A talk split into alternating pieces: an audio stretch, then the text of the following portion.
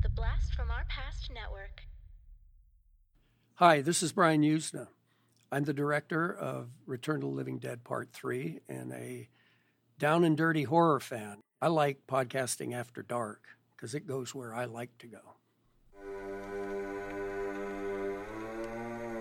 Lock your doors, close your windows, turn out your lights, for chills and thrills await you. It's time for Podcasting After Dark with your hosts, Corey Stevenson and Zach Schaefer. Stay with a friend, say your prayers as grisly ghouls close in to seal your doom. Tonight's episode Night of the Comet, starring Catherine Mary Stewart, Kelly Maroney, and Robert Beltran. Welcome to another apocalyptic episode of Podcasting After Dark. This week we are talking about the 1984 cult classic Night of the Comet. I'm Corey. And I'm Zach. Oh, buddy. buddy boy, buddy boy. Oh man, we have uh, some thoughts tonight on this one. I'm the one, your your pal Corey here. I'm the one that's going to be breaking the movie down, and uh, I picked it. So let me just actually set the stage for this a little bit before uh, Zach gets into you know his experience with Night of the Comet growing up. Um, I've seen this movie before. I- have seen it growing up a few times. I've actually watched it with Zach uh, a couple years ago, or you know, well, at this point, probably like five or six years now. Sadly, yep.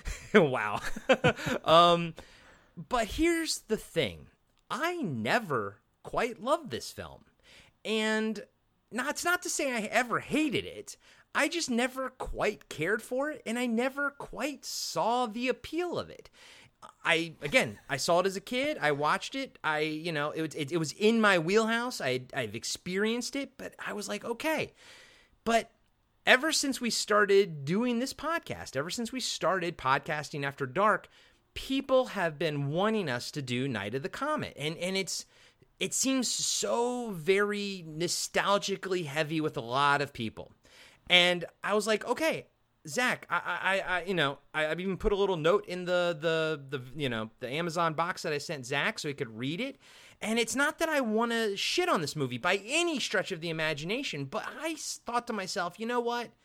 I want to go and revisit it with Zach and see if if I'm missing something, what the hell did I miss that every a lot of other people, and I won't say everybody, but a lot of other people seem to to see in this movie. I, I don't know what it is, and I didn't know what it was. So I was like, you know what? At this day and age, I, I kind of uh, the only time I ever really get a chance to sit down and enjoy and, and sink my teeth into a movie is if, well, if it's a new movie, great, we get to see in the theater, that's fine, I'll pay attention to that. But like if we're doing a movie for podcasting after dark, this is when I really get to pay attention to it. So I'm like, I'm like, man, you know, I know that like the whole impetus behind our podcast is to revisit these movies that we remembered fondly as a kid.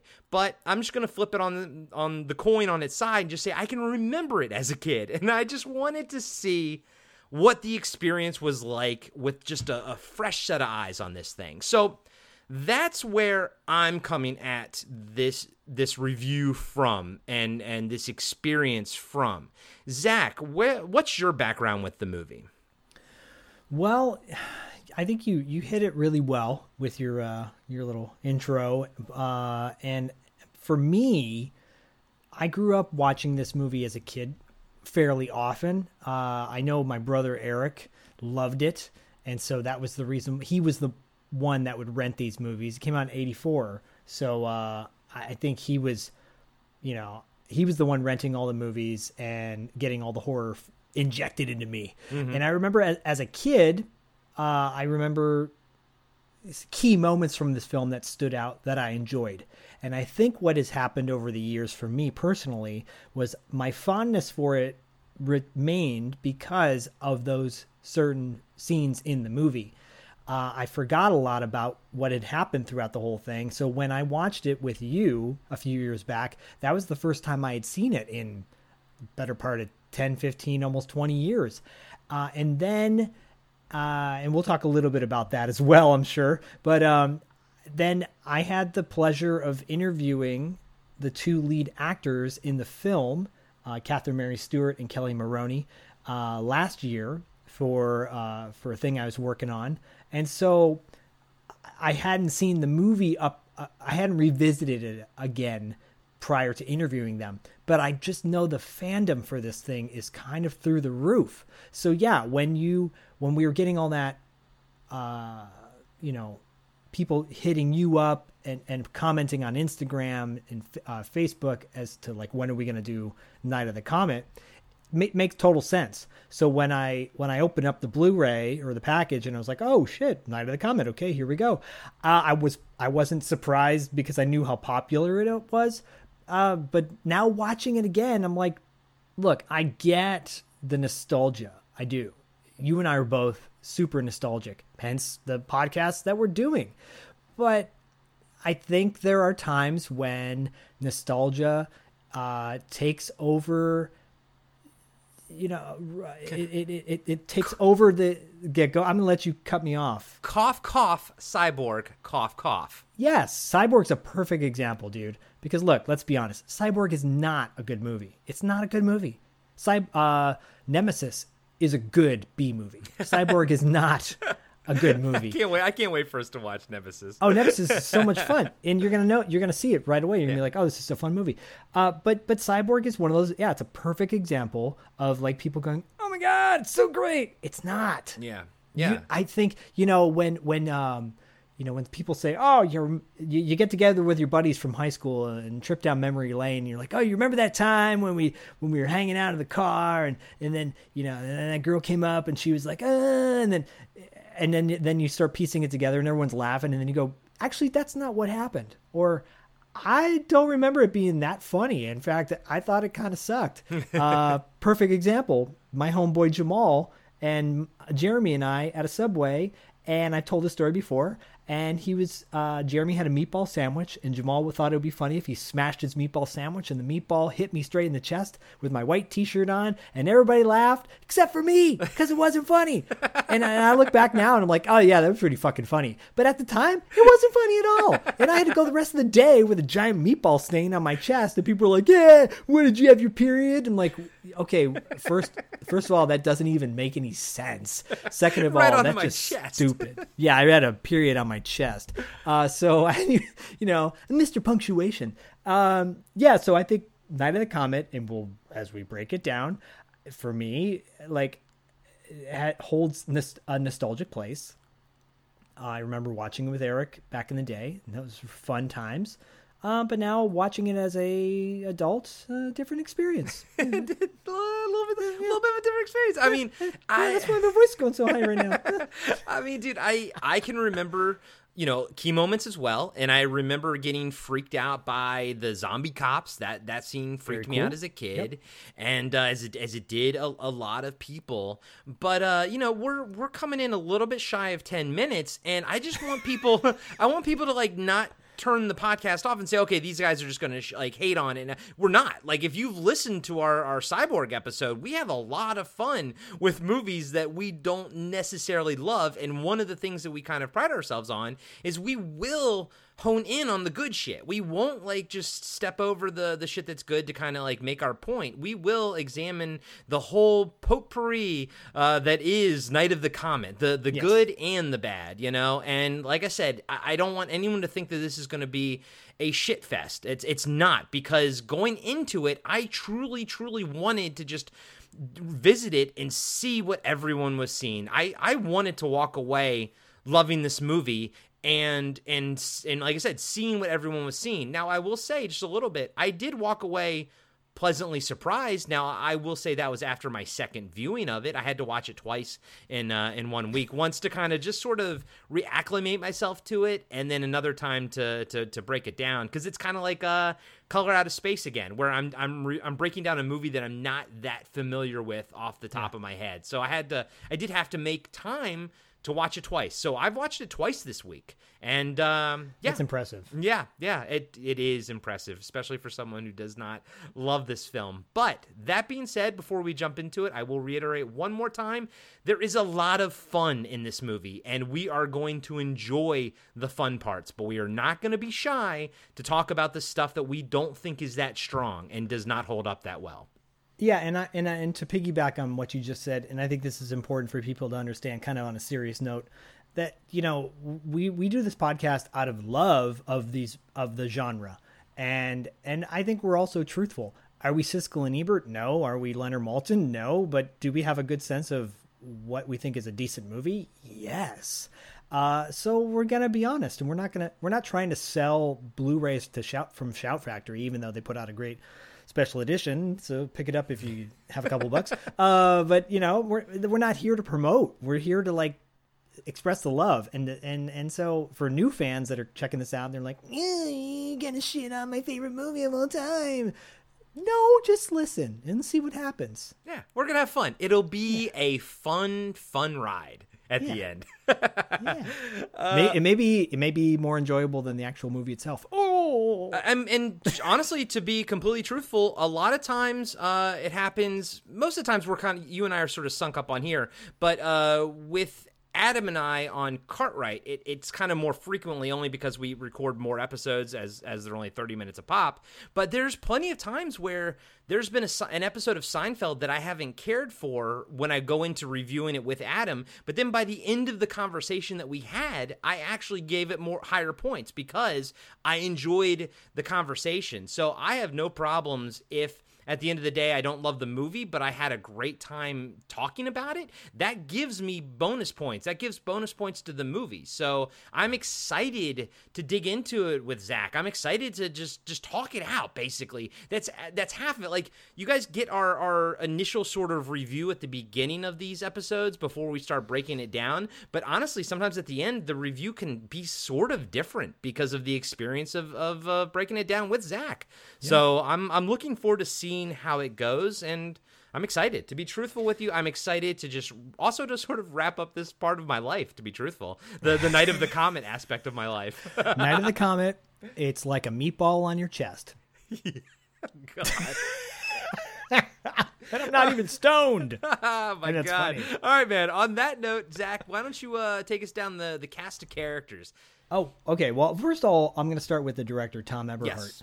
and and and let's let's okay. I got to point out a couple things because I did not know he directed the movie Sole Survivor. It's one of his first movies he ever directed. If you have not seen Sole Survivor, I highly recommend it.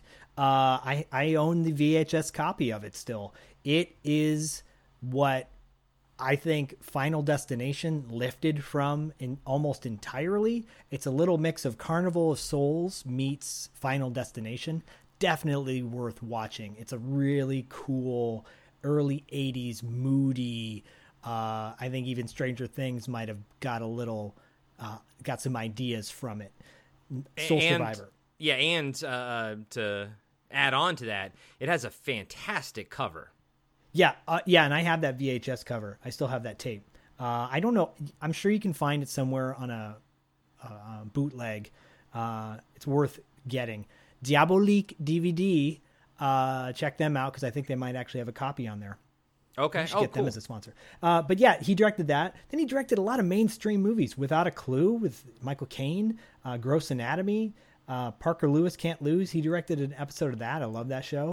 I used to love that show, man. That, That show was the, the, shit, best, dude. I love that show. Captain Ron, Captain Ron is fucking awesome, man. Like that's a that's a great. Uh, it's got it's got my boy in. it. It's got Kurt. I have a I have Uh, a friend back in Maryland who like Captain Ron is like his legit favorite movie. I can see why. I can see why. And look, you know, that that that's that that resume alone is pretty fantastic. Um, but yeah, that's Tom Eberhardt. He wrote and directed this. So again, like just early going into it, I appreciate the fact that this is obviously clearly a baby of his. He loves this movie, um, and so hats off to him for getting that made and accomplished for a Yeah. low budget indie film. And and it is a low budget film too. And I will say Uh, Yes. it doesn't ever look low budget, although it sometimes feels low budget as far as like pacing and like scenes go and stuff, but it never looks low budget. No, there. I- I think we'll break down why there there are moments where you're like, yeah, that's probably uh, an aspect of them having a zero budget to work with. But yeah, it, it looks very. It's really beautifully shot, and uh, it looks really it looks good. Um, then the cast. So Catherine Mary Stewart plays Reggie, and that that same year she was in Last Starfighter, which is funny because it's like both movies feature a video game playing scene. Um, Yeah. you- one of her first movies she ever did was called The Apple. Came out in 1980. It's considered one of the uh, kind of cultish Xanadu esque bonkers, like get stoned and and and wonder kind of movies. Okay. Uh, and then she was in Weekend at Bernie's. That was her other big movie. And Weekend at Bernie's. I love that movie, man. don't know I'm, what a, me- I'm a Yeah, Weekend at dude. Bernie's fan, bro. I mean, the the whole plot is about these two dudes carrying a dead guy around the entire movie. It it it's hilarious. Yeah, and she's great in it. She's like the the lead actors and, actress s- in it. and seeing her in this, man, like I, me personally, I know her from Last Starfighter. I watched that Yeah, movie ditto. a ton as a kid. Uh, I will say that the CGI nowadays does not hold up on that movie. Uh, that is one of the movies that I wish they would just redo the CGI, keep the entire movie exactly the same, and just put a new layer of CGI over it, and that's it. But um, watching this now as as adult Corey, I remember my crush f- uh, on on Catherine Mary Stewart. I was like, oh, she's she's got just that that wholesome '80s brunette vibe to her, in in this movie especially. And to quote a guy uh, that I met at a Kiss convention in 1994, uh, talking about Paul Stanley's hair, uh, she's got a great head of hair. She does. Like the, she's got a great head of hair. So uh, yeah, she plays Reggie, Reg, and uh, I love the name Reg. Anyways, uh, Actually, and re- real quick, I just want to say, I her, uh, Regina Belmont, both the, the Regina, sisters Belmont. Um, I, I like their, I like the name Belmont. It's uh, uh, Simon Belmont from Castlevania. I was I was just gonna hey nice yes of course uh, Roy uh, but yeah I think she goes goes by Reg through most of the Yeah, movie yeah. but uh but then Kelly Maroney is plays her sister Sam or Samantha Samantha Belmont no relation to Simon uh and then you and many people will probably remember her from she played a cheerleader in Fast Times at Ridgemont High. There's a great scene where she like screams off key at a pep rally, and someone throws a paper airplane in front of her face, and she's like, "You know, it's really hard getting up here and doing this." And um, and she was also in Chopping Mall. Yes, I mean, she, she she's she's got a resume of uh, a lot of horror films, and she and both actors are unbeliev- unbelievably sweet and and genuine and, and kind.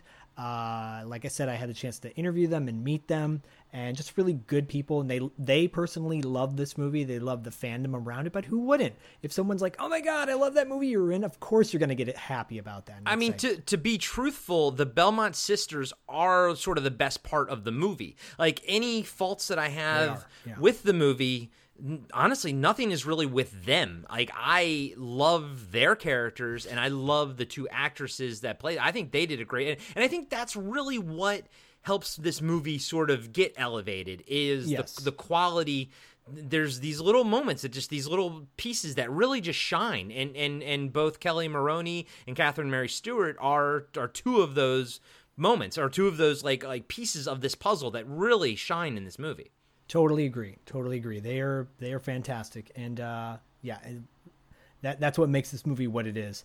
Uh, just to round out the rest of the cast, Robert Beltran plays Hector, and Hector Gomez. Uh, you, most sci-fi horror people would know him from Star Trek Voyager. yeah he plays Chakotay yeah I I knew him right away I was like holy fuck that's Chakotay yeah, it's like, "Oh Chakotay. God." you know, you you had that reaction when you saw him. When I saw him, I said, "Holy shit! It's Ko from Lone Wolf McQuade, one of my favorite uh, Chuck Norris movies of all time." So yeah, and and he's I mean he's a great actor. He his he's got a huge resume as well. Um, and then there's Sharon Farrell, who's like the mom. She plays the mom of the sisters. Um, sh she's been in. She was actually also in Lone Wolf McQuade as well, which is a fun fact that they were in the same movie together. I think she played the ex-wife of uh, J.J. McQuade in that. Believe it or not, which is pretty awesome. And she was in Can't Buy Me Love, which is one of my favorite Patrick Dempsey movies. And R.I.P. to the actress in that movie because I think she committed suicide a couple years ago, which sucks. And in fact, she did. Yeah. Okay. Um, and and the the later in the movie the blonde boy is her son in real life blonde boy. Yeah, blonde boy. yes. DMK. Um, no no and then no there's- not no not not DMK the the little kid Oh yeah, yeah. yeah, Sorry, sorry. Yeah, the little kid that in What- the in the hosp in the Yeah, yeah, the, re- yeah, the that's- survivor survivor. Yes, the one that's right. He's uh, that's her son in real life. Yeah, not DMK.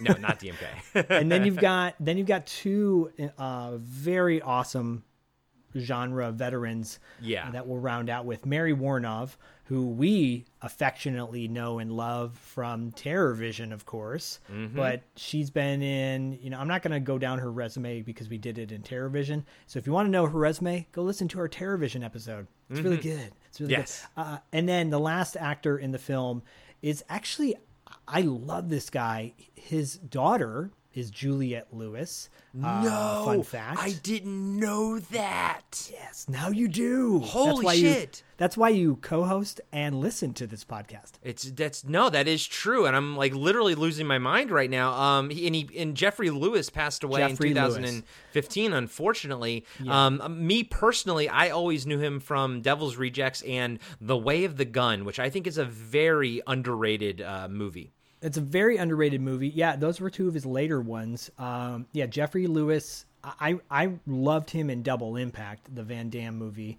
Uh, you know, double the fun, double the JCVD. Mm-hmm. He But he was there. He was the uncle in that, wasn't he? Yeah, yeah, Yeah, yeah. right. He had a big role in that Yeah, movie. yeah. But uh, I think old school fans will know him from Every Which Way But Loose with Mm-hmm. Clint Eastwood.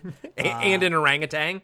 Yes, and he's fucking great. Like he's a gr- he's a great, great genre actor. Yes. uh, and from what I heard, really sweet dude. And it's uh, really sucks that he's dead because, uh, you know, selfishly would love to have interviewed him at some point uh, because his career is so iconic. But yeah, that's the cast of the movie. Um, and like I said, Tom Eberhardt wrote and directed it. Uh, and it's a look shoestring budget, yes. Um, Well, well, real, real quick, you're not going to mention uh, Michael Bowen, who played Oh. Larry Dupree, and he was also in uh, Kill Bill as Buck. who likes to uh, something Exactly. Uh, yeah, and and well, yeah, Michael Bowen also m- most recently was in Breaking Bad. Yeah. um, he was he was, but I remember him from a couple films that I absolutely absolutely love. One is Iron Eagle. Oh, I remember those movies. I used to like the Iron Eagle films back then he, too. He was the dude that uh, you know that almost caused Doug Masters to crash his plane. He was the guy who raced Doug Masters in his in his BMX bike in the beginning of the movie. Oh yeah, and and and, and then he's in this great uh, drama called uh, Amazing Grace and Chuck, and it's a it's an early '80s movie about a kid. It feels like it's based on a true story, but it's not. Little kid finds out that his miss- there's a missile silo in his hometown with nuclear weapons, and he's like the star of his baseball team. He decides to stop playing baseball and not talking uh, until they get rid of the nuclear weapons. And bec- and Jamie Lee Curtis is in it. Uh, William Petersen is in it, and Gregory Peck. oh, okay, solid, So, solid. yeah, there we go. Yeah, dude. That that movie, Ama- Amazing Grace and Chuck. If you want like a like a sort of family film, um, it's it, it it's a really it's just yeah it's I love it. I love it. And I'm sorry, and I cut you off a little bit. So you wanted to mention the budget real quick? Yeah, the the, the budget the budget is uh was I mean seven hundred thousand dollars is the estimated budget of this movie. That's a that's n- by film standards that's nothing. That's And- insanely like that is literally next to nothing. That is like uh, barely even a commercial budget. So th- that being said, when it, it opening weekend, it made 3.5 mil, and so that's considered why you know in, in in a in a in a day and age when everything got sequelized, why they didn't do a sequel, and they easily could have. Um, is beyond me. I, I mean, so I mean, this is the first time I'm hearing the budget, you know, at all. So let's just say, round it up, it's it's a one million dollar uh, movie, right? Just a million dollars, right? Um, If I knew that prior to watching it, that probably would have elevated the film a little bit. Just knowing that they even made a movie uh, in downtown Los Angeles and, and showing like no one around, like how impressive that stuff was and we will talk about it when we get to it in in the you know in that part of the movie. Um that is impressive to me that they made this entire film for less than a million dollars. And even i mean even in 1984 money that i mean it's still like not enough money to make a movie like this basically. No, no, I you're talking like Robert Rodriguez scale. Yeah. Come on, he didn't Yeah. make that movie for, and, for and- seven grand. And you, you didn't. He didn't. He's never tried to do a freaking end of the world movie with like no one around. Like how hard it was to actually film this just Yeah, makes dude. me it just uh, like I'm like blown away that they could even pull it off. So you know what, guys, you hear it right now. It's already going up a smidge in my book because that's impressive as fuck in my opinion. Yeah, it's it's it's really definitely uh, tip of the hat. And there was talk that uh, they're they're going to remake this movie at some point. Uh, that is still within the works. Uh, I don't know. You know, talking to both actors, they haven't. They don't have any kind of knowledge about it other than what they what everyone else has read online. Right. So, and and I didn't I didn't know about that. I'd never heard about that, but I was literally thinking about that in the shower today. I was like, you know, like why did they always remake movies that we all like? You should remake a movie that was like a, a cool concept, but the execution just wasn't quite there. And personally, I think this movie is a perfect uh, like place to do a remake because I do truly think there were a lot of cool, cool concepts in this movie. A lot of cool ideas that, well, you know, knowing the budget of it, just qu- didn't quite reach the the maximum impact that they could have reached. And I do think that maybe this movie would be perfect a- as a remake. yeah, I dare I say it could go the Dawn of the Dead route Mm-hmm. and uh, and and be even better than the original Mm-hmm. Dawn of the Dead. Yep, I'm with you on that. We're, we, I mean, that's official. We both kind of, I mean, we both love Dawn of the Dead, but we the original, but we both love the remake. Yeah, I, Zack it's Zack Snyder's best movie in my opinion. Truth, truth. Hashtag truth right there. Um, all right, man. Uh, should we dive in?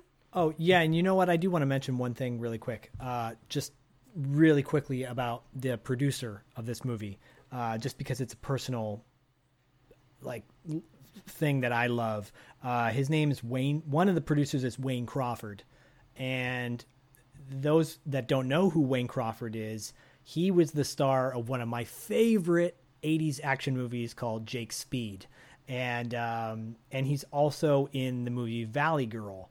Uh, so yeah, I just want to point that out. That that's kind of a pretty big fucking deal. If you've had never seen Jake Speed, highly recommend that. But yeah, I know you like that movie. I've seen you uh, talk, talk about it all the time. Yeah, I post shit about it all the time. You sure do, buddy. So one day I'm gonna have to watch it. yeah, you got to, you got to. All right, man. So, on that note, you want to jump into the movie? Let me read the IMDb synopsis. Night of the Comet, 1984, PG 13, 1 hour and 35 minutes.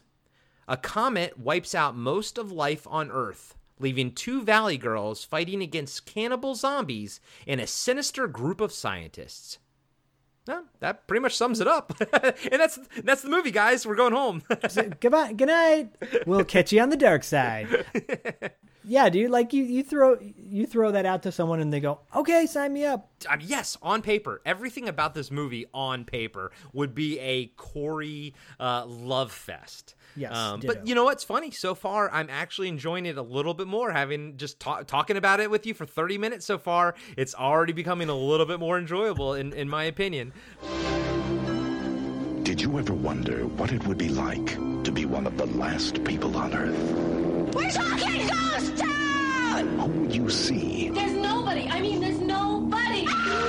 What would you do? Hey, I'm sorry if the end of the world makes me a little nervous. Where would you go? The stars are up ahead. Well, get ready to find out because the comet is coming into your orbit. The legal drinking age is now 10, but you will need ID. Let's be real. It's the night of the comet. What do you give me if I come back? Texas? Night of the comet. I'll be taking requests from all you teenage comet zombies. The night the teenagers ruled the world. Yeah! Night of the comet. The burden of civilization is on us. Fiction, isn't it?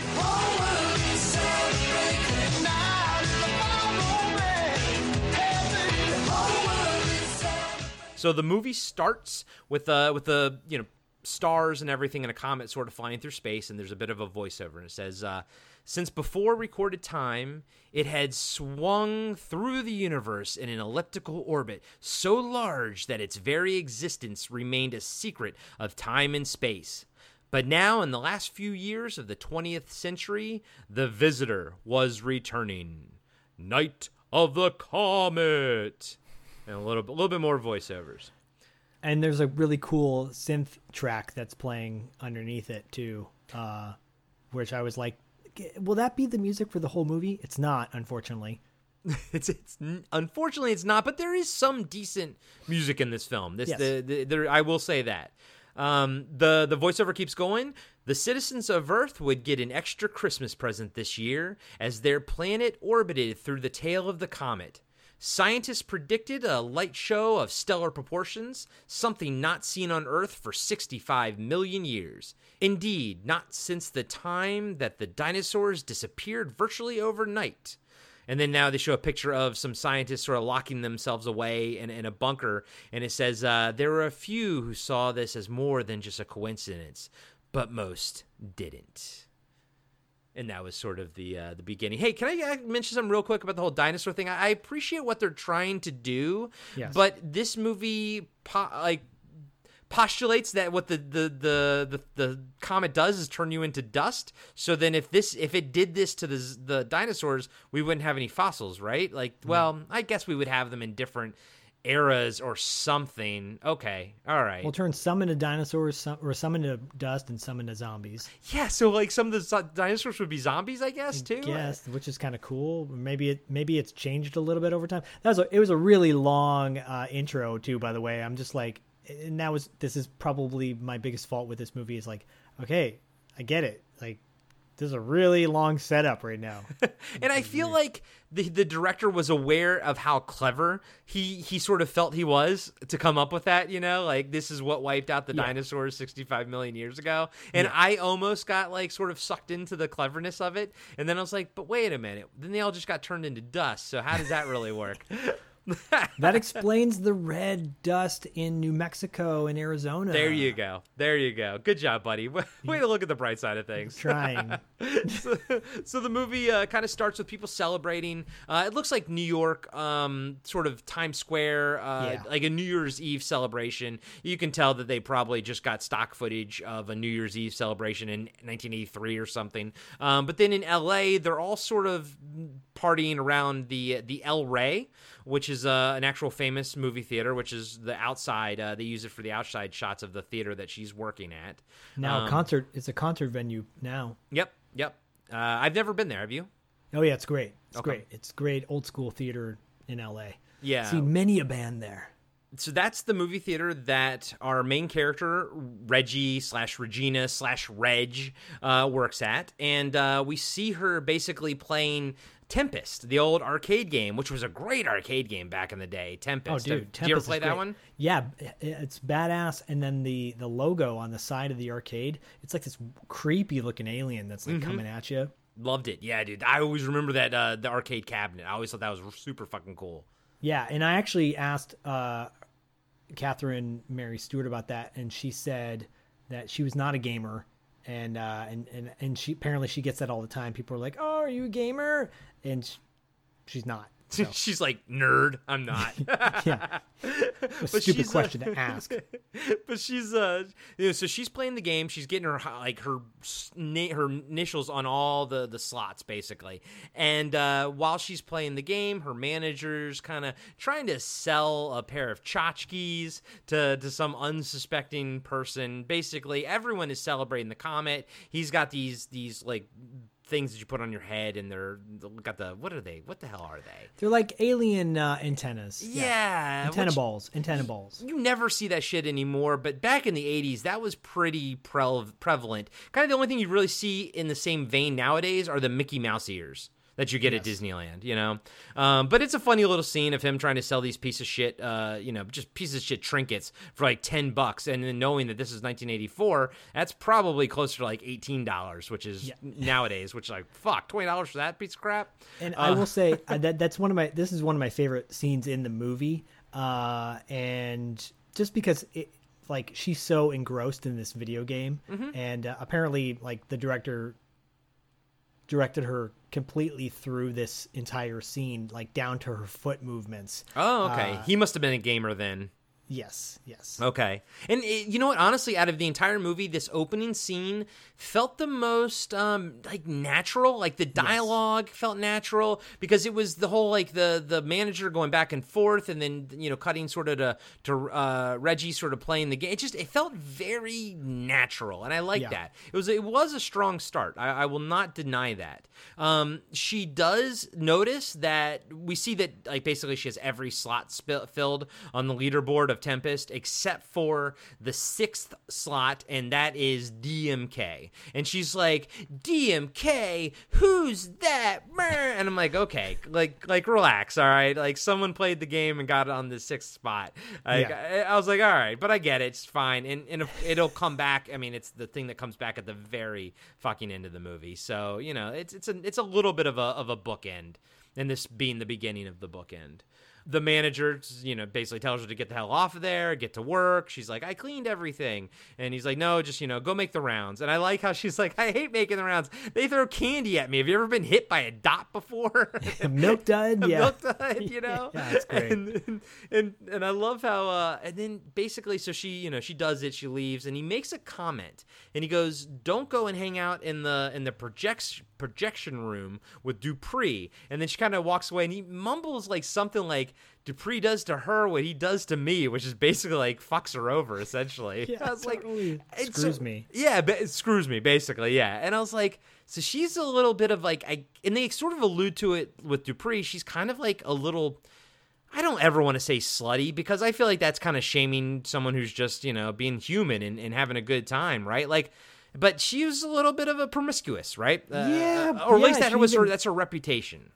Yeah, she even alludes to like you know getting paid for her. She gets paid for loving. Mm, not really. She doesn't get paid for it, but she alludes to that where she's like, "You're gonna give me fifteen bucks or something like that." Yeah, yeah. Oh, Dupree. Oh, Dupree. So, um, so they go. So next scene, she's like uh, in in the projection room, and we see Dupree's on the phone. Um, and he's basically he's the projectionist, and he's talking to somebody about basically brokering a deal to under the table rent out to another another movie theater uh reels that are in their theater now Yeah. you kind of have to have a background in, in movie theaters to know like what he's sort of doing but the thing is like movie theaters you, not every theater gets every single movie. So Nope. you know he was basically gonna give another theater another like basically a reel that they had and they were gonna pay him under the table for that. And uh, which you know i guess would be illegal yada yada yada but just not good business practice. But i love the fact how he's like he's like a hundred dollars you know you're gonna have to do better than that. And then he's like 110 now you're talking my style. And i'm like that was just ten dollars dupree. Hold out for a little like at least go for like fifty dollars or something Yeah, I mean, come on. I mean, like, yeah, you gotta, but boost it up a little bit. Let's make it a little more, you know. I guess it's the the show that he's kind of a doofus, right? Yeah, I guess so. I mean, it's it's a little bit of character development. He's not going to last very long anyway. So No, right, who, no. who, gives, so who gives a shit at the end of the day? Um, but like, uh, Reggie comes in there and she's like, you know, she's going to hang out with them, kind of spend the night with them, and he's like, okay, you let me back in the back door, I'll let you back in, you know, yada yada yada. At the end of the day, she's going to get fifteen dollars for it, which she kind of alludes to the fact that people are going to think you're paying me to spend the night with you and he was starts out sweet he's like i'm you know and then you know no that's not the case and then he's like but if I did, you'd be worth more than fifteen dollars. And I was like, Dupree, yeah, you were like you were sort of a gentleman at first, and then you kind of just like threw that little wrench in there. And I was like, oh, you're such an asshole. But I mean, she still sleeps with him, so uh, yeah, she still sleeps with him, and he's kind, and he's, and you know, what, what does he say? He's like, "What do you say? I'll give you fifteen bucks." And she's like, "Are you kidding me? Know, we spend the night in here, we end up making it, and you give me fifteen bucks. Do you know what that makes me look like?"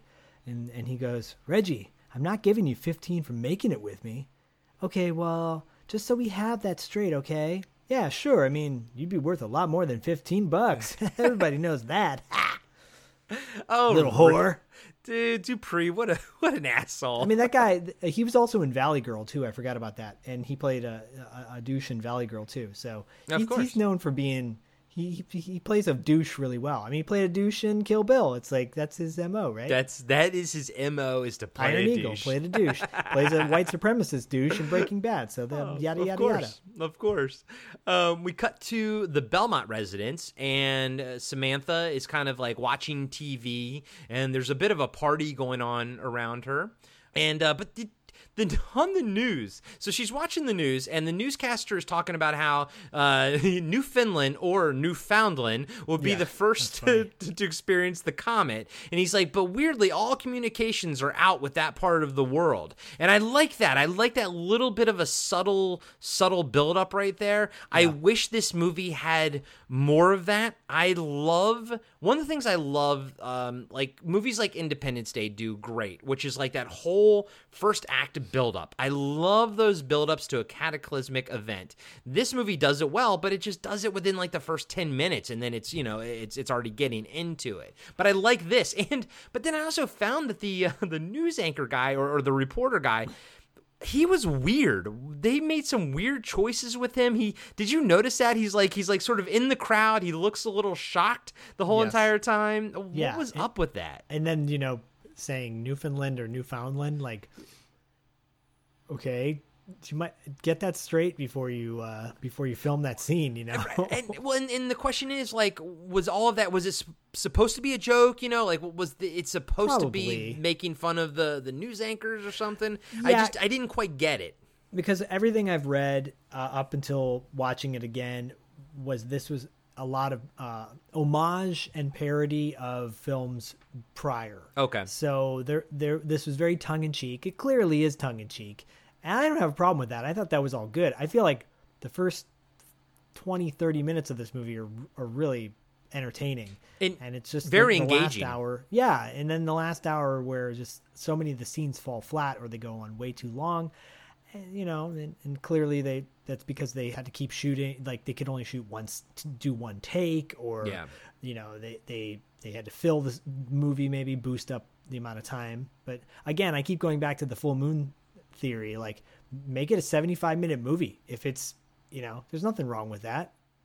I mean, I that's what that, that's what we say, but I think I mean I don't know like what their what the mandates are behind the scenes. They may say like Yeah, it needs to be an hour and a half to, Sure. to to be out in the theater. You know, yeah, but yeah, it's and yes, the a lot of the a lot of the faults with this movie seem to come from the budget. Um, but uh, but yeah, you're right. I do like the buildup. I do like the beginning of this film. I like.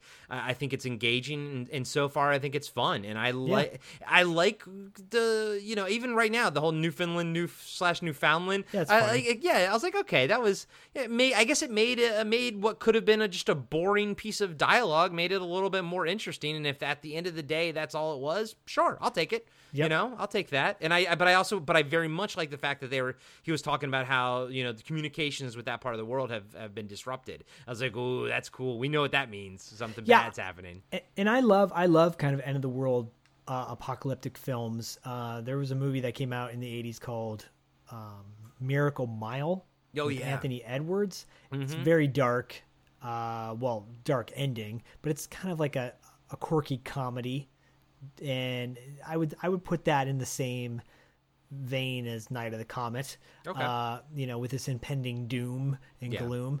But uh, and, and I think it's actually done really well. It's a smart script, but you know, it's just just a little reference I'd throw out there. No, and, you're the reason that I Miracle Mile is on my uh, infinite to do list. Um, ever since you mentioned it, way before we even started doing this podcast. Oh, cool. Uh, the the idea behind it sounds very interesting to me. So I'll watch it one day. I don't know if we'll ever do it on the the show. No one really ever mentions it, but uh, No, I personally want to see doing. it. Yeah, it's it's worth watching for sure. It's just not it's not it's not a pad show pad, pad movie. Gotcha. Okay, cool. Um, then moving on, then then off to hell it goes.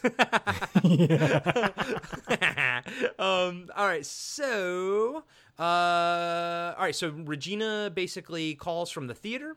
Uh, Samantha picks up the phone. Uh, she says she just got in a big fight with her stepmom Doris, and uh, and and and and we also sort of see there's like some pictures on on the table that we see that the dad has like a military picture, so we kind of get an idea right there that the dad is military. But they'll they also tell us that uh, as well. That's smart too, by the way. That's a smart um, reference because it, it it explains a lot of shit later that you know they don't have to go into. Yep, because they- exactly. you you know their dad's a badass and he taught him well, and that's all you need to know. Exactly.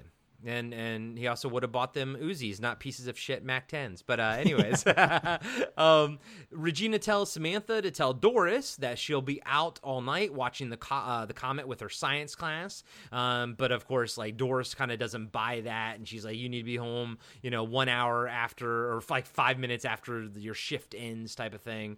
And uh, but you know, Regina's like, "I'm 18 years old. You don't have to tell me what to do." but uh, you know, uh, Doris is like, "Look, if your dad comes home and uh, you know, and basically." he- I'll get shit, and then I'm gonna give you shit because basically shit rolls downhill, you know. Yeah, and their mom's a bitch, and she Or that's is, that's their stepmom. Is yeah, she's Yeah. she's a bitch. and and she's she's uh she's she's eyeing other dudes at the at the party and like practically making out with a guy at one point. Right. While the know. dad is kind of like in Honduras fighting a war. Um, the dad is Yeah. uh, like actively military, um, and then kind of going off actually like doing things. So that I was like, okay, that's kind of cool. I, I dig all that kind of stuff. and then what I dig even more is coming up. So uh, too. yeah, I know, I know what you're gonna say. Oh man. So so Doris hangs up and asks if Samantha is going to join the party. Uh, Sam implies that Doris is like fooling around with Chuck across the street. Doris says something like Chuck is you know nice to have around, and then Samantha basically throws in there, uh, uh, "You were born with an asshole, Doris. You don't need Chuck." And fucking Yeah. Doris smacks Samantha. Samantha smacks Doris back, and then Doris cold cocks Samantha. She like, cold "Oh cocked Come on. I, I loved it. It was that was fan fucking tastic. I thought that was hilarious. Yeah, dude, I ditto. Like that was one, uh, one of second favorite scene in the movie. Yeah, yeah, seriously, dude, seriously. But then, like, then like when when Samantha sort of lands by the TV, we see get another uh, like sort of scene with the TV anchor man who's like looking scared, and then all these people are sort of around him looking all excited, and he's like he makes a comment like everyone seems pretty excited, but he like looks worried, and I was like that was it was such a weird weird thing, but um. Yeah. We kind of like follow. We go outside and kind of follow uh, uh, Doris. You know, she kind of meets up with Chuck, um, and then uh, everyone's outside in the street, and then lightning starts happening, and everyone's like, "Huh?" And uh, we cut back to Dupree and Regina, and they're fooling around the projection room. And Regina mentions that she's scared, like people will see her because she knows that you know people are in the theater down below.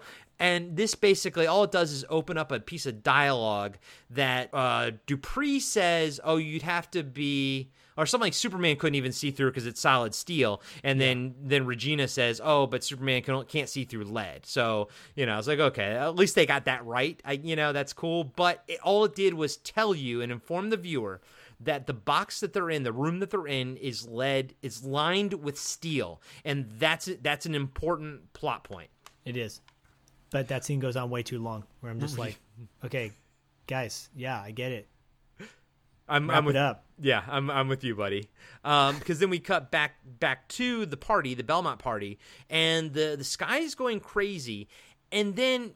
So my wife watched this movie with me the first time, not not the second time when I was breaking it down and everything, and she noticed that like Doris does like this weird facial expression, and then it just does this like weird musical fade out. And Yeah. but the thing is, like Doris's facial expression wasn't like horror or anything. It was just kind of like, oh, ah, ooh, and she was like, oh, I'm being hurt. Like it was like, you did you notice that? Like, yeah, it's really it's an odd scene because it, it feels a little disjointed. Yeah. Like you don't you get a sense that obviously her and the other people are kind of in peril, but Yeah. you don't get the sense that if they're in pain or not. It's just it was a really weird take to end it on with Doris and to thus have sort of her last screen time in, in the movie, you know? Yeah, yeah, it was an it's an odd scene. It didn't. I don't know. For Mm-hmm. me, I was just like, it didn't really it didn't do anything for me. Well, here's the thing. Uh, I it worked better if you didn't cut back to to that Yes. shot of Doris. Like Yeah. it should have stayed because everyone before it went to the shot of Dupree and and Reggie, it, it that was effective enough. Like because everyone looked scared and the lightning was all crazy. this I felt like when they cut back to with Doris, it diffused the fear that it just previously had, like you know, ninety seconds prior. Yeah, agreed. Okay, cool. We're on the same page with that one then. Yeah, for sure. for sure. uh, next morning, we got some really cool shots of, of LA uh, empty, except uh, kind of clothes are everywhere and like this red dust, which was uh, brick dust. They used uh, just like standard sort of brick dust as the red dust. And uh, the sky has this orange hue to it.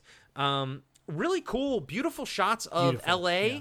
And, uh, you know, this is 1984, so it's probably filmed in 1983. And the way that they pulled these shots off is guys, it, pretty much up until the 2000s, no one lived in downtown LA. So, Yeah. aside from homeless people. So, um, whenever you could shoot like in like 7 a.m. on a Sunday, and that's and literally that's what they did for movies like Omega Man with Charlton Heston. That, that beautiful helicopter shot at the beginning of him driving through downtown Los Angeles or Skid Row, like completely empty. Um, that's just because they filmed at like 6 a.m. on a Sunday, and just freaking no one is there in LA, and that's just an amazing shot. This movie gave me Omega Man vibes, you know, th- this whole downtown stuff, but it, it's really cool looking to be truthful with you. Yeah, I mean, you could even go a, a slightly modern step further and talk about They Live. They Live did a lot of shots, it, a lot of scenes in downtown LA where it, it seemed pretty desolate and empty. And you're right, there was nothing going on in downtown LA during that time. Yeah. It, it was empty.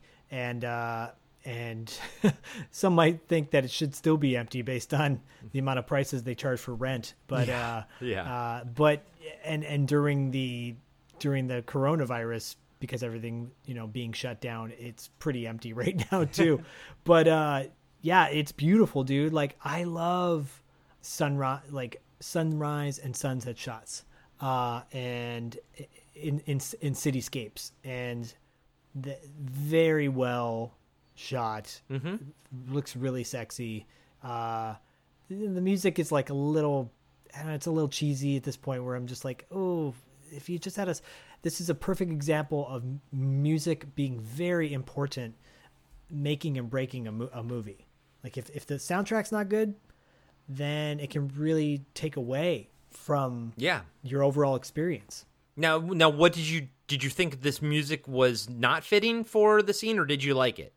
I didn't really like it. Like I like the opening synth track, and then there's like, it's okay. Like it, to me, I, I just felt like less is more. Mm, yeah. Uh, and, and and there's definitely scenes where there's it just feels very generic sounding, and I'm just like, oh, this feels very canned. I get it, minimal budget, yeah. Yeah. but I think it soundtracks because I'm I'm a t- huge soundtrack geek. Like I think that that's a, a very important key component to the movie. I I will say this. Um, I was never offended by the music in the movie.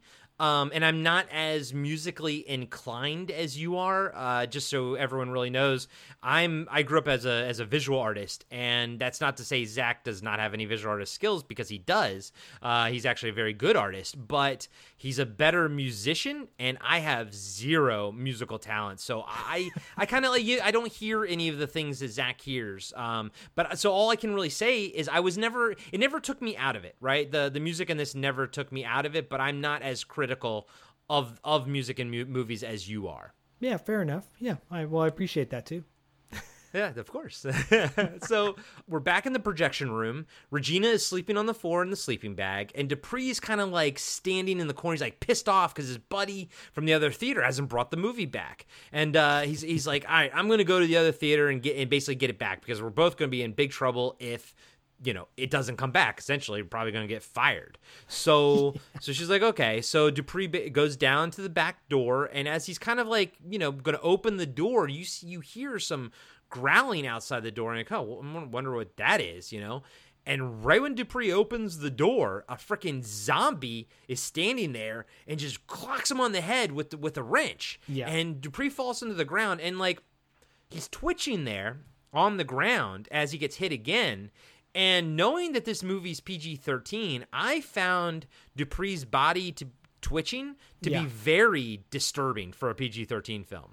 Yeah, me too. Uh, first of all, the the effects are great and The zombie looks great. yeah, it looks great, and yeah, he he you see him, sta- you know, you see his his body laying there, eh, which could have been edited for for PG thirteen. So I was surprised again that this movie is PG thirteen because it actually like the level of oh there's no swearing there's no nudity so you know but but uh I, yeah no but but the but the fear and the gore like is is is palpable you know And you know, I truthfully didn't know that this was PG thirteen until I just read it at the beginning when I was doing the the intro thing Yeah. from IMDb.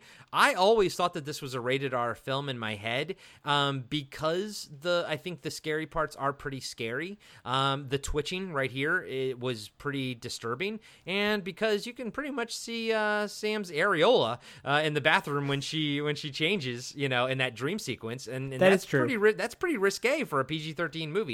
Granted, not compared to Doc Hollywood, which has a full on frontal nude scene for like five minutes, and that's a PG 13 movie. So, man, the 80s, man, were a fucking wild ass time. well dude i look i i just spent an entire uh night talking about nude scenes in movies and i and i was like thinking about just one of the guys pg-13 the wraith pg-13 That's crazy that just one of the guys is PG 13. yeah and you would never know Because that boot, that nude scene is crazy at the end when she Yeah, reveals dude. her breasts. I love that scene. Best part of the movie. I mean, that's it's not my favorite part of the movie, uh, but it's a great part of the movie. It- like, eh, but eighty four. This is like rate.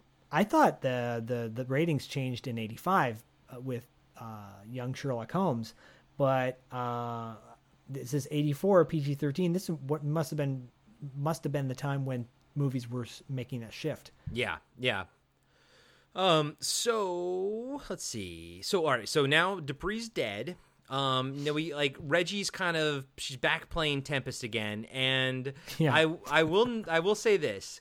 Um, my experience with arcade games is you don't replace the sixth spot. You basically just knock them down, you know, further. So, so, so that was, I was like, oh, that's a little inconsistent. Now, granted, maybe that's a Tempest thing. I, I don't know. But I was like, oh, you wouldn't be replacing his high score. You would just be knocking him down now to number seven. And she would have to keep basically knocking him off the top 10, you know, leaderboard. But okay, fine. This is an easy way to do it. And I was, but I harped on it because I was, I'm a video game, I'm a gamer. So I'm like, come on, that doesn't make sense. yeah, we're gonna have to get our our uh, in my opinion, old school gaming expert Scott Zillner to talk about that. Yeah, hey Scott, if you're listening, does does uh does Tempest make you overwrite the person or does it just get pushed down? yeah, that seems kind of weird. But Yeah, so he probably uh, has Tempest too, so you know. And I'm basing this off of uh, the Star Wars arcade machine that I have here that I've been chipping away at the the top ten. Uh, it's all MCS, it. MCS, all the way down the down the road. um, so uh, Reggie goes outside um, to kind of examine, you know, what, what's going on. So she goes out outside the front door, but she kind of leaves, tries to prop it open. It doesn't work it closes on her. And so she has to run around to the alley the side alley. Of course during this time she sees the clothes on the ground. She picks up someone's underwear which my wife noted. She was like of everything to pick up why did she pick up that person's underwear? Yeah, i was it's like an yeah interesting choice. Good point. So she's in the back alley. She sees the wrench on the ground, bloody, and she's like, "Ew!" Picks it up, gross. And then she sees uh, Dupree's keys, and she looks down the alley, and she sees his bike still there, and she's like, "Okay." So she goes walking towards the bike, and then out of some some boxes comes that zombie guy. Rah! He's like, "Come here," you know, and she's like, Yeah. "What?" You know, and she's got the keys in her right hand and even my wife noted this one too. She she so when the zombie goes to attack her she throws the keys behind her to kind of and she was like why did she throw the keys like that? The only thing i could think of was that as as someone who's maybe not me but maybe her being trained in some sort of hand-to-hand combat by her dad you you wouldn't want to keep the keys in your hand. You would want to have full control over your your hands right i guess? I guess, but I mean, I would think you'd want to use them between your knuckles, like a That's- stabbing. that's what i thought too that's what i figured Yeah. yeah Knee to the groin. Knee to Right. the groin. Scratch. That's what they teach in self defense classes for course. women, according to Pablo Francisco. I'm just saying. Knee to the groin. scratch Scratch. no, but yeah, this is a weird scene because like she kind of has. I, I understand she's 18. I did not give that much. I did not. She kind of doesn't give a shit, you know. Uh, Maybe that's because her dad. She doesn't have a father figure. It's kind of hardened her, you know. Yeah. Okay, that's a good point. That's that's a good point. She's probably a little bit hardened than maybe we we kind of give her credit for. But we do know and we do see through the course of this movie that she is pretty well trained and capable. Um so that kind of, you know, now re, you know watching it here I'm like, okay, that yeah, it makes sense that she's able to fight the guy off. I just I personally and my wife didn't understand why she threw the keys behind her. And then then after she kind of like fought him up, she had to go get pick the keys up again and and you know start the bike. Um, but I, I, kind of did like the fact that you didn't see Dupree's dead body. I thought that was kind of cool. Uh, although you did see the zombie holding a chunk of you know now we know that that's Dupree, but at the time we didn't.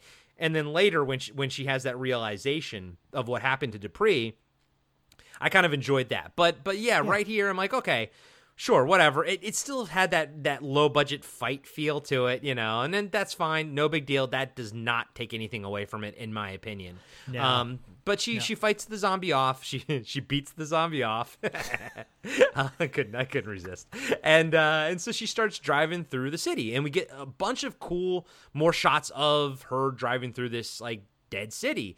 I guess apparently you know a lot of stuff they had to film in the morning you know before before everyone was out and about. But then they also kind of had to film things like away from stoplights and stuff to kind of give the traffic time to catch up and everything. Um, but super effective for a low budget movie. This in every city shot in this in this movie is super super fucking effective. Especially when she goes up to that um she goes to like basically a stoplight and there's this car just in the middle of the road and you know she's sitting next to it on her bike cuz she's still, you know, muscle memories telling her that like everything is still sort of normal, but then she looks into the car and, you know, it's running but their clothes are there and they're gone and that's when she's like, "Oh, Okay, I think that's when it finally clicks for her that I don't need to stop at stoplights anymore. Like, you know what I mean? yeah, no, I love.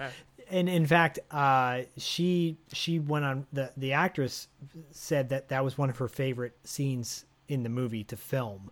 Uh, she and she went on record saying her favorite scene was the zombie fight scene. Oh, cool. And and she said the guy that she fought was a real stuntman, so he knew what he was doing. And uh, and she's you know she said quote I'm I'm kind of a tomboy at heart, so it was so much fun being flung into a pile of boxes and smashing him with a two by four, taking off on the motorcycle like my life depended on it. Uh, in the context of the film, my life did depend on it. And normally I'm not a violent person, but in this fantasy tongue in cheek scenario, I had a gas. That's awesome. That's freaking cool. So cool. That's awesome. Yeah. And, and and we've talked about it before, but I do think another thing that makes this movie um, it elevates this film is that you can tell everyone enjoyed making it. It was it I could you could feel the Yeah. passion behind the movie.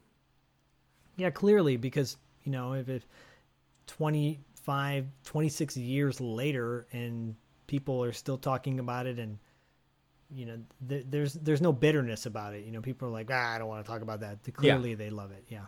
Yeah. So uh, Reg gets back back to the Belmont house. Essentially, um, she's in the house. She's kind of like walking around and and she's like yelling for for Samantha and Doris. Uh, she goes upstairs and is startled by Samantha coming out of her room. And Samantha's wearing her her now iconic uh, cheerleader outfit and uh, but she doesn't seem to know anything weird has happened and and you know she's like she's she basically says that she ran away from home last night um, because of what Doris did. She also thinks her tooth is loose, which I thought it was funny. Um, but uh, she ran away from home and she slept in a shed.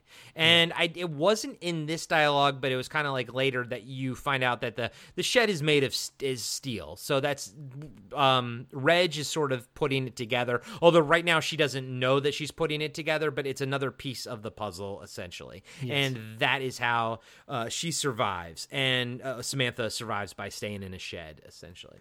Um, and then, but we got this. Basically, we have the whole scene of of Regina trying to convince Samantha that something's going on. Samantha's like, you know, I don't know what's happening. Like, no one, none of my pep team rally people will pick up the phone. But yet, you know, we're we're supposed to have practice in like a couple hours. So Reggie's like come outside let me let me show you you know? So samantha goes to to go outside and real quick i gotta say she sees the dog's leash on the ground and the dust inside the house inside the house. And when i was younger i always thought it was you know it was just because you were inside. But now i realize it gets you unless you're in steel. Like even if you're inside it would would have gotten you. I had the exact same uh, thought yeah. process going on. Like, wait a minute, why is their dog turned into dust? Oh yeah, okay, this makes sense. Yeah, and I'm like, okay, that makes sense why there's like literally no one alive anymore. You know, all, otherwise, like even as a kid, I was like, it made sense to me the way I thought it because everyone did go outside to look at the comet, so it Yep. did make sense to me then. But it they do a good job of illustrating that even if you did stay inside, you were just in your room, you would have gotten turned to dust as well. It's really just steel. Steel's the thing that kind of protects you, and then that's really it. Um, but they go outside and you know reggie reggie's now sort of pieced it all together. The the dust is people the clothes is where they used to be and she's like look this is doris. Like doris isn't out and about. This is her. Look this is chuck. She holds up his white shoes pours out the dust and she's like where are the kids? It's saturday morning. Where are the kids? And no one's outside playing. And again great shot of a, of a you know a little cul-de-sac no music, just dead silence. And I am with you. It works really well when there's dead silence, you know, because Yep. it just that, that's freaky. Dead silence is freaky when it's juxtaposo- juxtaposed with like a scene that should have people in it. Yeah. So Samantha kind of just closes the door and uh, and and goes back inside. She's she's tr- you know like absorbing this essentially. And Samantha thinks that Regina is kind of like pulling a prank on her, but you know clearly she's not. But they're back inside, and the whole time there's a, a radio playing. You're like, okay, that that's that's weird, but okay. And so they they cue in on that. They're like, wait a minute. You they hear that there's actually like a DJ talking and everything. They're like, oh okay. So we cut to like downtown LA, and Sam and and Reggie are are kind of at a um at I don't know K I didn't write it down whatever the radio station was. It's not a real one. But I love where they were because that is so like Skid Row area. That is so like East LA Skid Row. And so so Regina and Samantha go inside the radio station and oh boy this is the best set design in the entire movie. Oh, it looks so great. it is 80s apocalypse. Yes, it's so great. Oh my god, it's amazing. So inside the radio station, guys, literally if you've never seen the movie, just picture the 80s. Literally just in your head picture the 80s and that's what it looks like. It's everything neon, everything flashing, everything Mm-hmm. you love about the 80s in this scene. yep, it's fantastic. Yeah, oh, it's beautiful. It's beautiful. the set designer should have won something for this. so they, they get in there and they're looking around, but it's empty. Even though they can hear the music, they can hear the DJ talking and everything, but it but it's empty. And they're walking around and they finally find the the DJ booth, but they realize that it's not live, it's just a recording of the DJ. And they're like, oh shit. And then all of a sudden, Hector Gomez steps out of the shadows with his gun pointing at them. When you sort of cut to uh, uh, Regina and Samantha, the shot is sort of that Samantha's kind of in the shadows, and that that's important because uh, Hector says, you know, tell your sister to come out into the light. Like I need to see your eyes, and I love how uh, how Samantha comes out. She's like, uh, and does that face with like her eyes open, you know, and Yeah. and, and, and basically he's he's trying to see if they have those dead eyes like the zombies do Yep. Because that's the giveaway. And then it'll build on that later. That's kind of a, a thing. The eyes is kind of like a, a of a telling of a tell that you're that you're infected. It's just it was it's it's a good idea. And this is where this is where one of the I'll start saying it now. This is where one of the first good ideas that just don't get executed that well. Like I get it. I get what the director was going for is that these whole eye thing is is something right? But it's just it doesn't quite play out as as like deftly as like a, maybe another zombie movie would do it or something there isn't as much of a build up to it Yeah, and I think they got away with wearing sunglasses in the movie. Uh, you know, for it was a it was a cheap prop to get that scene to get that across effectively. You Yeah. know, the people that are wearing the sunglasses. Yeah, it just I think, uh, and I think too, like, no offense to Robert Beltran at all, because I think he's a really good actor. like he just he didn't compel me. I I was kind of like you know he's like I was a trucker and uh you know the girl I was the girl I was with you know she split or whatever and Yeah, yeah, it, it, yes. I mean, to build on what you're saying, and, and it's the dialogue is going to essentially happen right now. He is a trucker going to San Diego. The girl he was with, he was kind of he didn't like really know her. I think he just picked her up. Yeah. Um. They they came into the city and they saw one of these quote unquote creatures eating a cat. Uh. Side note: How did the cat survive? How did the cat not turn into a yeah?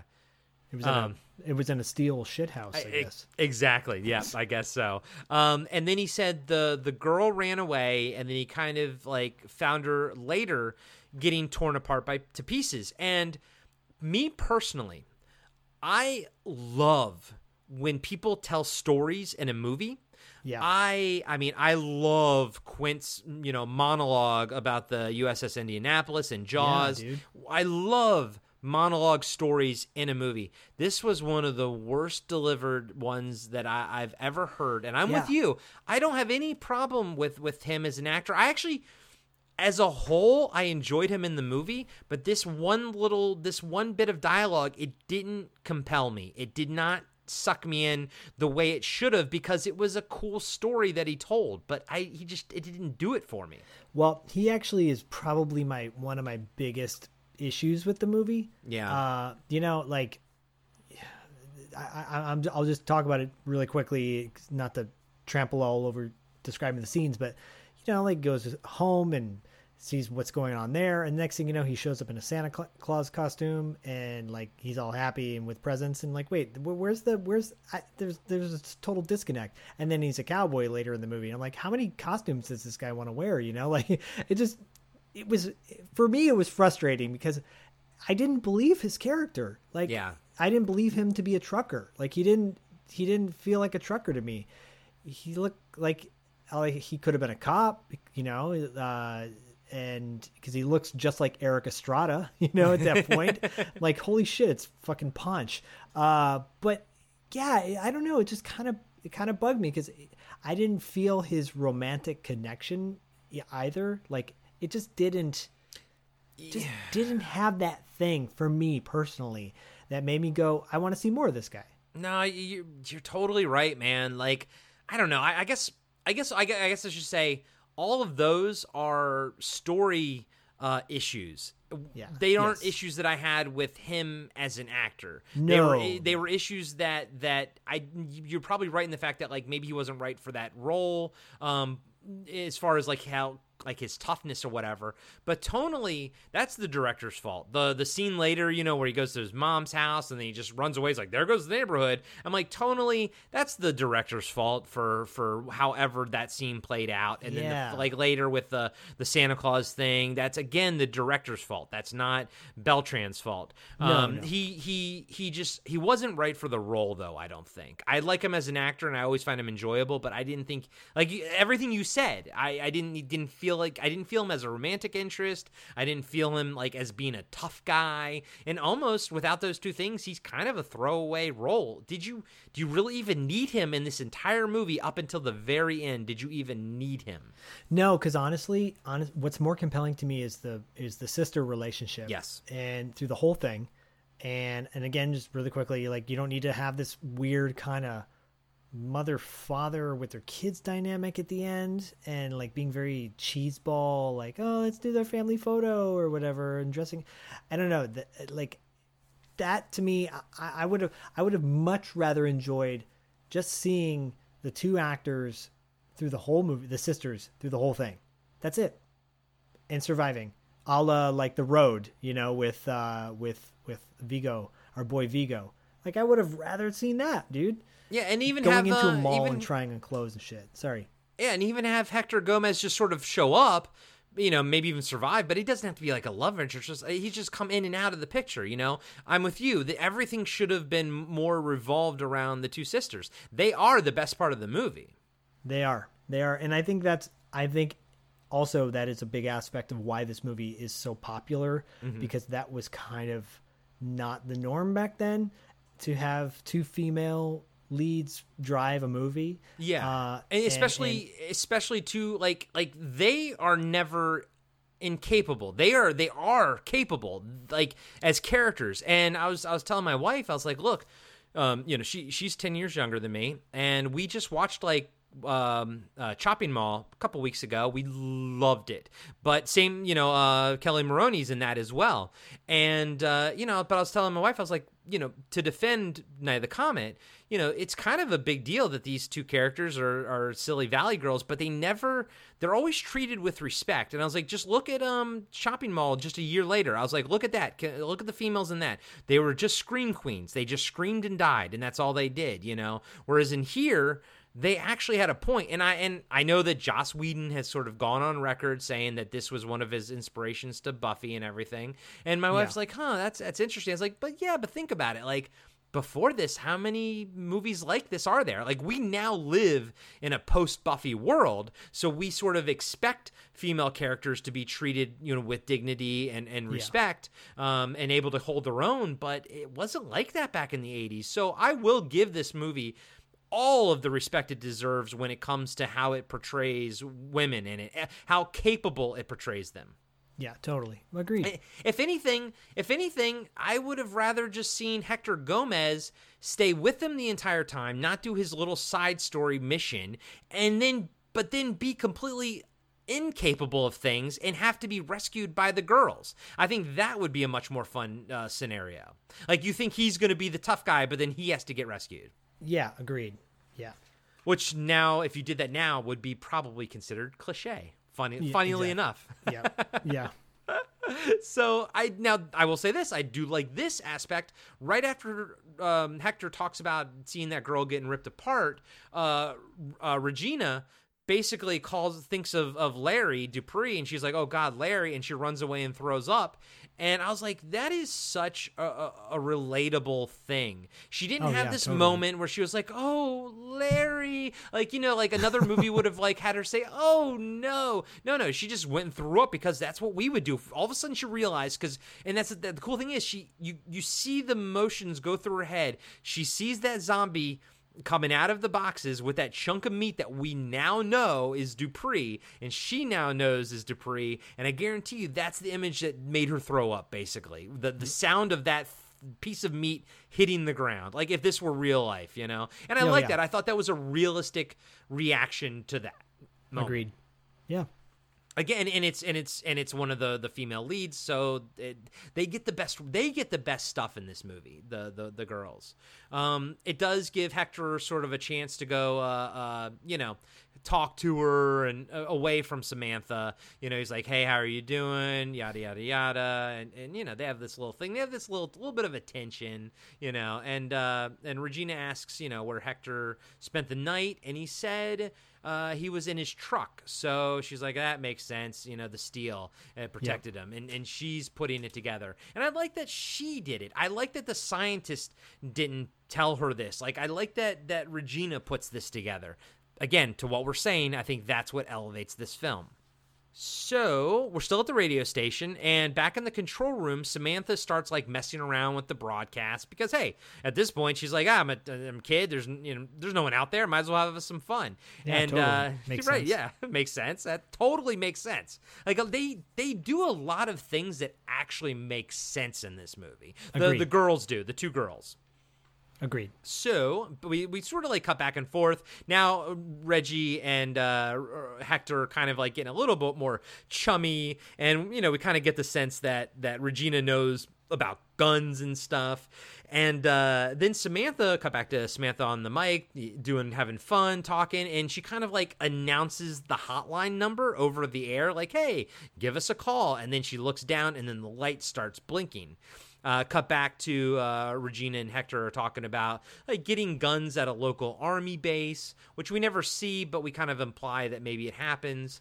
Um, I'm like, Sam- where the fuck is this army base in downtown LA? I know, right? I know. Yeah, it, it would have been smarter for them to say, you know, army surplus store, which mm-hmm. which would make total sense. Exactly. In fact, there is a shooting range in downtown LA too, so you know they could have been the shooting the local shooting range. Agreed. Agreed. 100%, buddy. Um, Sam rushes in and tells them that someone called the hotline. Uh, they kind of rush back, but uh, the the phone was is already hung up. It's dead. But they start kind of having this discussion slash fight, but the camera sort of zooms in on the mic.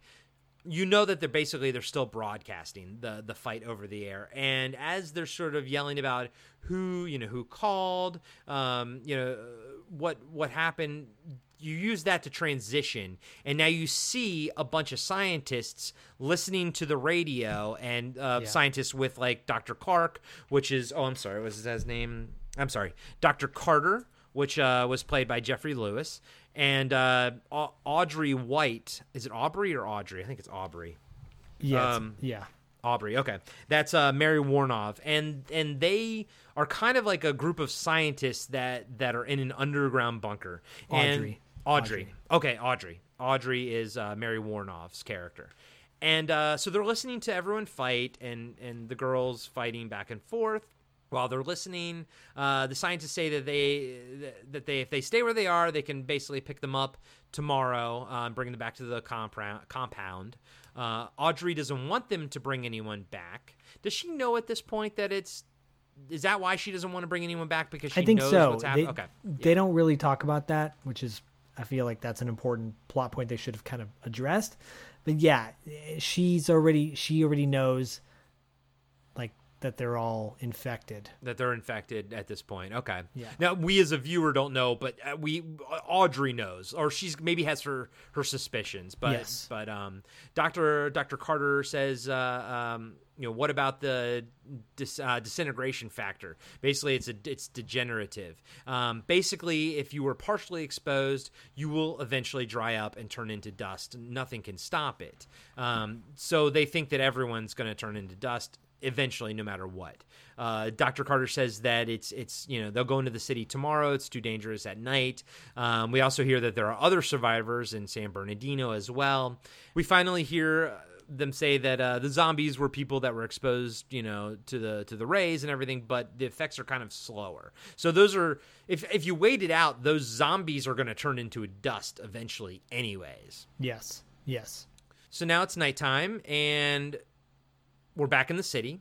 And Samantha's driving fast through an abandoned city, and she looks like she's wearing a white dress, maybe a wedding dress, and she's drinking a beer. It's, it looks like she's having a good time. Yeah, at this point I'm like, oh, wait, she's wearing a fucking wedding dress and but then it makes sense. Oh, yeah, yeah. And and so she's driving through the city, and uh, as she's driving at nighttime, two motorcycle cops come up behind her. She's like, "Oh man, where were you guys earlier?" And so you know the camera's on her as there's the cops are sort of pulling, walking up next to her, and she's like, "Oh, you know, I'm sorry, blah blah blah. This is gonna be crazy." And then you know, boom, it's it's a zombie cop, and uh, and this is the scene that freaked me the fuck out as a Oh, kid. yeah. Was was the Ditto. zombie cop? Yep, Me too. I, I think this scene got a lot of people at the time, and for me at the age, I mean, it came out in 1984. I was I was young. I saw it on TV or something, probably in 88 or 89, somewhere around there. But you know, it's the idea that like. You know, a, a cop is is supposed to be your protector and everything, and and when a cop is bad, that's always, especially to a kid, that's always kind of freaky. I think. Oh, especially this is in, the 80s when Ted Bundy was impersonating uh, a cop and killing women.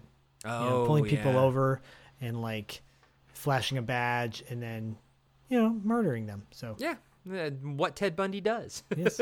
or did, I should say.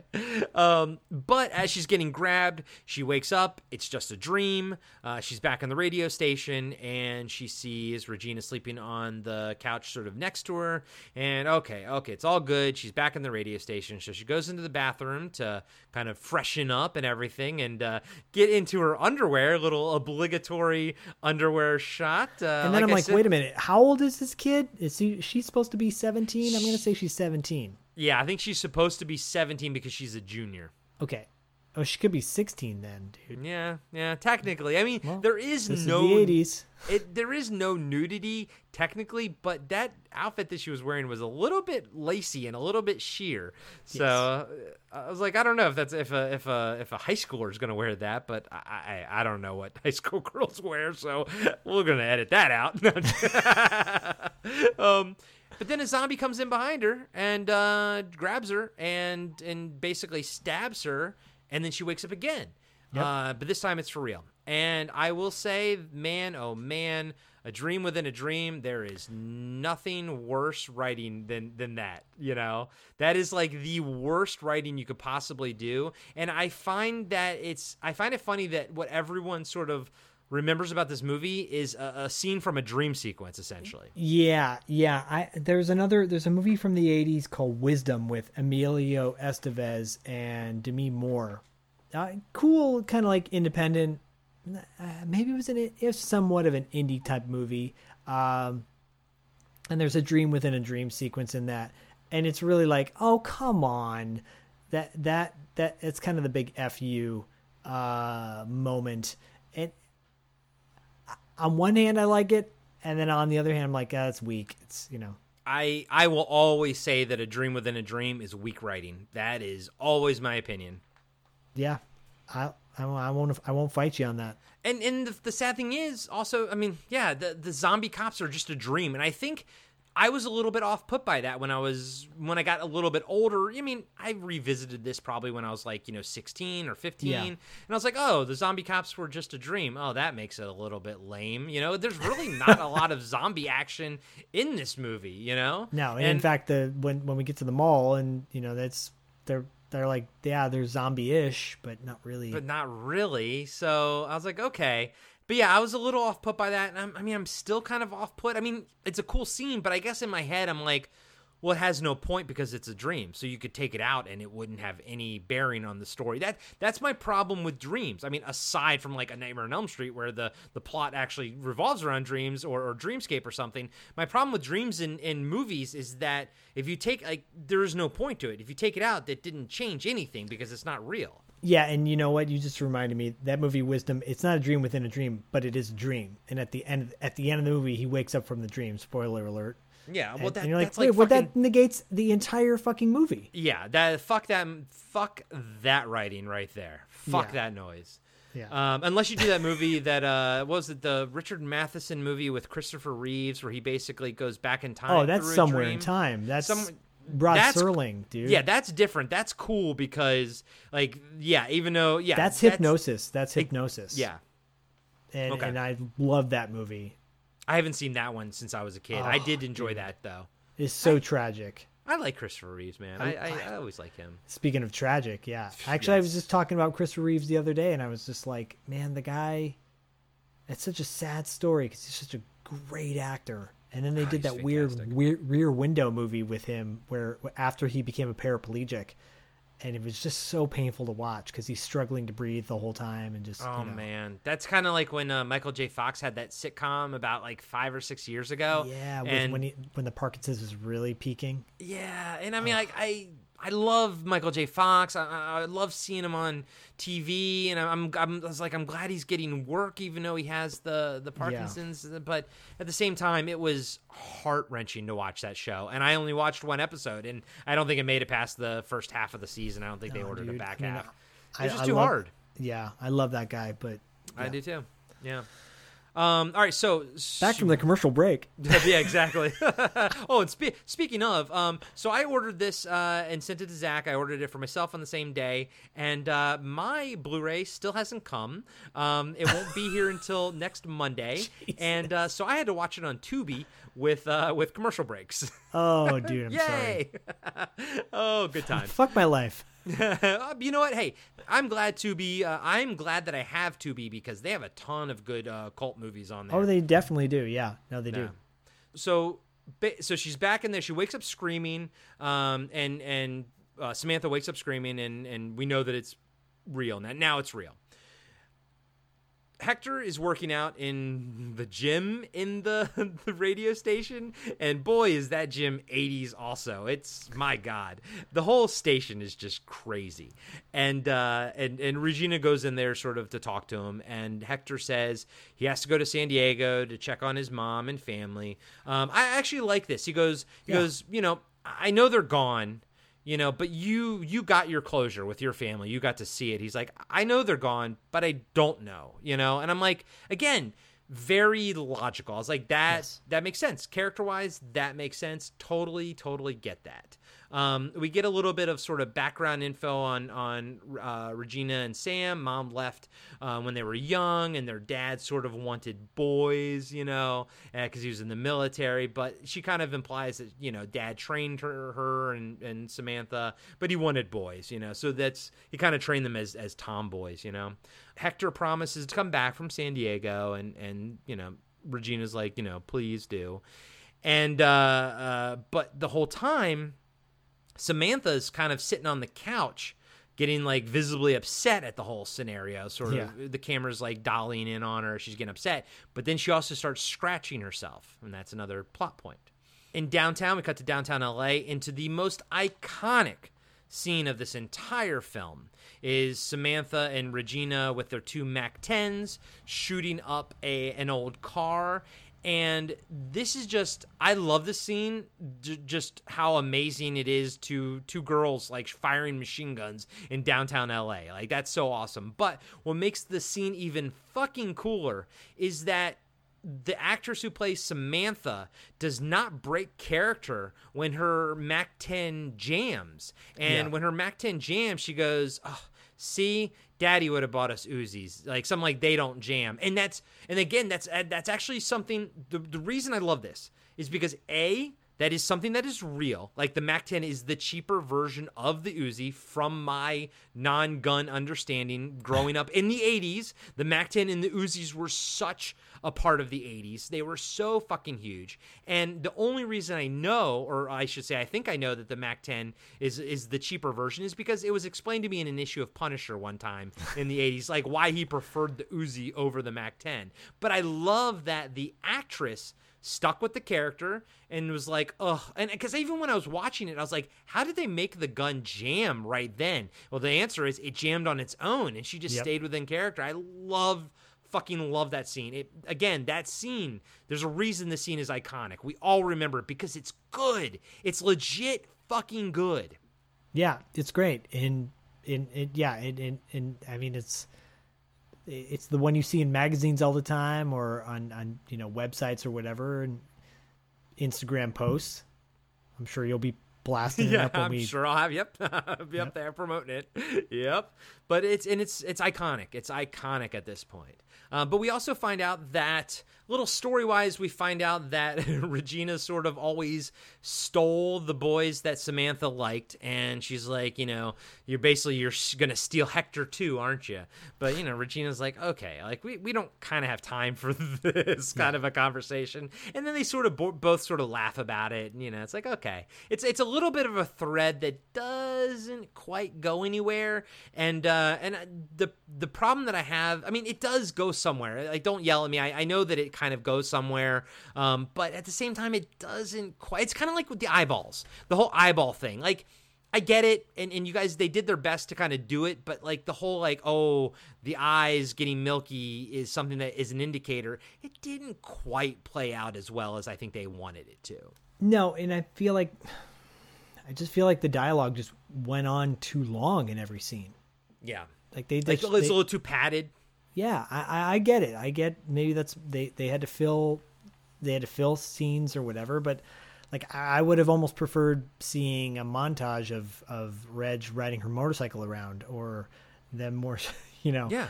talking about the the how to load a gun, showing off how badass they are loading a gun. Like let's do that instead of kind of small talk.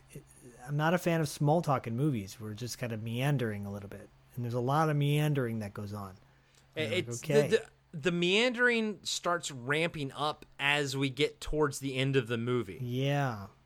and and I I agree with everything you just said. I would have liked to have seen like more training montage stuff. Yeah, Than, even than if boys. they I don't want showed to hear Hec- about boys. even if they showed Hector like working out, uh, you know, longer, or uh, or showed uh, you know Sam selecting songs to play on the radio, or talking about oh this, you know, Yeah, she did that that, a little fun. bit, but yeah, but like you know, show a little bit of her like oh this music sucks, or like or whatever, you know, Yeah. They're kind of riffing on the tunes of the time, and I get it, like. They didn't have the budget to put in real songs because they do like the karaoke version of, of the Cyndi Lauper's "Girls Just Want to Have Fun" uh, later Yeah. on. But but like you could still you know, this is the uh, we are armchair quarterbacks. We are we are giving our own take on shit. Yes. What we would do to make it better, and that's what we would do to make it better. Uh, so now, well, we, we're going to get a little bit more of Hector right now, uh, down in San Diego. So Hector, well, he probably made good time, I guess, with no traffic out there, right? So boom, he's he's probably in San Diego in like an hour, Yeah, yeah, yeah. Except say except in his truck, I guess. Uh, on the way back, maybe. he had time to pick up a Santa Claus costume. Oh my god! All right, yeah. So, so Hector gets down to San Diego. He he he goes. He hears music coming from his house, his mom's house. So he goes running inside, but he finds that it's empty. They're they're all gone. That's he was a little bit a, a second of of you know hope, but it, it was dashed. I will say he runs into the house with his his glasses on. My wife, uh, who is uh, part Mexican, part Guatemalan, part Salvadorian, she said no self-respecting Latino would ever walk into their house with their sunglasses on. They would get, she's like, he would get beaten like instantly. So, so he would have taken his glasses off immediately right when he walked into his house just from muscle, muscle memory. So I trust my wife on that assessment there. um, you know, it's, it's a little, it's a little sad. You know, he's, he's, you know, grabbing some stuff to kind of take back to LA with him. You know, he's having his little moment and everything. And uh, he's to go out the back door and he hears like a sound, like a growling sound. He's like, all right, I don't know who's out there, but, you know, I got a gun. And he opens the door and we got this like, zombie kid staring at him. I was like, okay, that's funny. I, I like I like the zombie kid. I liked his makeup, I should say. Um, he closes the door and the zombie kid kind of runs in. They have a little chase thing. I don't know why he doesn't shoot the zombie. They they actually throw. I'll say this: they throw in some ADR about him saying something about, "Oh, you're a, kid. I'm not gonna shoot a kid," or something like that. But it was totally fucking ADR'd, you know. And uh, Yeah, I had a real hard time with that because I, I get it. You can kill kids on screen. They've done Yeah. it. Be- they did it. and They've done it before. fucking look at the Blob remake. Yeah, I mean, come on, just like just do it. Just like Yeah. or or or the kid doesn't even have to be in the picture. They can just show him shooting the gun. You know, the kid. It's like eighty five pounds or eighty pounds, and he's trying to attack him, or not even fifty pounds. You know, Eh, like shoot him, shoot him. Just just shoot him. Just shoot him at this point. You know, he leads him through like this like a little small chase through the house, and it's like done for like yucks. Like he he he's even like, oh, there goes the neighborhood. And again, that was that was ADR'd as well. And I was like, oh my god, it this scene. I thought this scene was terrible. I didn't like any of it. He basically just runs out of the house. There's no conclusion to like the kid zombie. He, he's stuck in the house, and then Hector literally runs out of the house. Doesn't go into his truck he just runs up the street. I'm like, well, that does not make sense at all. And uh, that entire scene, I thought was just terrible. Just, I thought it was a terrible scene from T to B, top to bottom. um, hated it. so uh, we cut. We're gonna anything, get so do you have much. We're gonna get so it? much shit from people. People have been like, "Oh my god, you're trashing my favorite movie." Hey, and I think we've been pretty damn nice with this film uh, up until up until then, don't you? I'm not disagreeing. I'm just saying, you know, like I think we're doing pretty damn good so people would be like, "Wait do we get to your favorite movie." um, but oh man, that I, I don't know that that scene just it, it didn't give me it didn't give me any insight into Hector that I couldn't have gleaned in some other way, and uh, and it was it would took up space that like you said I would have rather seen more stuff of uh, of of Regina and, and Samantha doing things, you know, like at he's gonna Hector's gonna come back anyways in his Santa suit, clearly unaffected emotionally from his family being killed. So why did we have to see this? Yeah, like I go back to that scene and I think like even if he, you know, was getting super choked up or whatever, looking at pictures of his his mom, and then here's the scratching and the kid comes out and he's like, "What the fuck?" and maybe he falls over the couch because Yeah. he's so like blown away because maybe he that's the first time he's seen a zombie and just keeps saying, "What the fuck? What the?" But there goes the neighborhood. Wop, wop, you know, Yeah. just, it's, It, it ruins it. There goes the neighborhood. Literally just ruined it. yeah. Oh, it was terrible. Um, so we go to the we cut to the underground compound, and Audrey is like kind of working on her computer, but she can't remember the access code. Um, and then we she jots down loss of memory is sort of one of the symptoms of of the degenerative disease that they're all going to have. Um, so at this point, we know that she knows what's happening to herself. Yeah. And uh, Dr. Carter comes in um, and wants Audrey to administer a blood test in the field when they pick up Regina and Sam. And uh, so basically. Yeah, he wants to make sure that their blood is okay to bring them back. We don't know why they want to bring them back, but he's very Dr. Carter's concerned with the blood. That's all we sort of know right now. Um, when they're at the top, like basically it's under an underground compound, they go up to the top so they can get in the helicopter. And when they kind of go out the front doors, we see uh, two kids getting off of a helicopter, and we know that they were saved. These two kids were quote Yeah. unquote uh, saved and, and brought back. And uh, we get a little, we get an interesting scene of of Dr. Carter and Audrey arguing, but with the the propeller sound kind of covering over what they're actually saying, and uh, you don't get a sense. But Audrey sort of storms off, and Carter sort of stand there, and sort of ends. And I like, I like that. I liked how you didn't hear what they were saying. I liked that the the helicopter blades were kind of the sound of the helicopter was was covering it up. Yeah, and you get and you get a sense that there's this underlying tension between the two of them. And I do want to point out, I, I don't know if it was in this this scene or the scene prior with her, uh, the fact that she's in a military compound, she's a scientist, and she's wearing some pretty cool leggings, yeah, those leggings that are jazzercise leggings. Yeah, yeah. And I'm like, okay, it was a choice. You know? It's because they're all wearing like these one piece, unflattering jumpsuits. Um, and- and- unflattering and they don't all match and so and, and so I, look i get it I, I know it's low budget and all that good stuff and and but she's like got this military belt around her waist that that like it's for fashion and i'm i'm gonna give it you know a, a pass it's just kind of it's more comical just the fact that she's wearing these black fucking leggings and yeah, yeah. No, I'm with you, buddy. I thought it was hilarious. all right that's a choice it's cool mary woronov by the way is she's like old school uh in she was like indie before indie you know experimental artsy type Yeah. movies she's like the parker posey of her time Yeah. and uh oh, good call. That's actually yeah. That's a really good uh, analogy. yeah and and she i mean she's great actress just like parker posey is. So whenever she's on screen she's fun. And geoffrey lewis i forgot to point out the fact that he was also a, a terrifying vampire in salem's lot uh, Yes, in the, yes. the, the tv movie so I love that shot of him standing there with his like eye shine, you know, uh, uh, in the bedroom. Which you guys all know. I've mentioned it before. I've never seen Salem's Lot. Um, Oh, dude. because it was a made-for-TV movie. I kind of that was kind of my barrier, and I was like, eh, I'm not going to see that.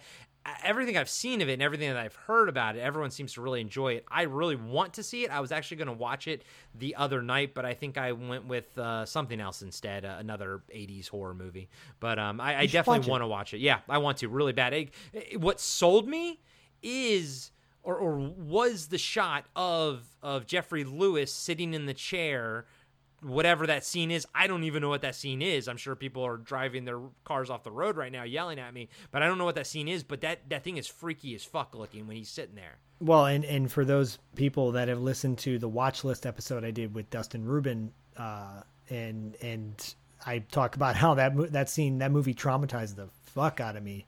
and One, I wanted to see the movie before the watch list, but your watch list made me prioritize it higher because of your watch list. oh, thanks.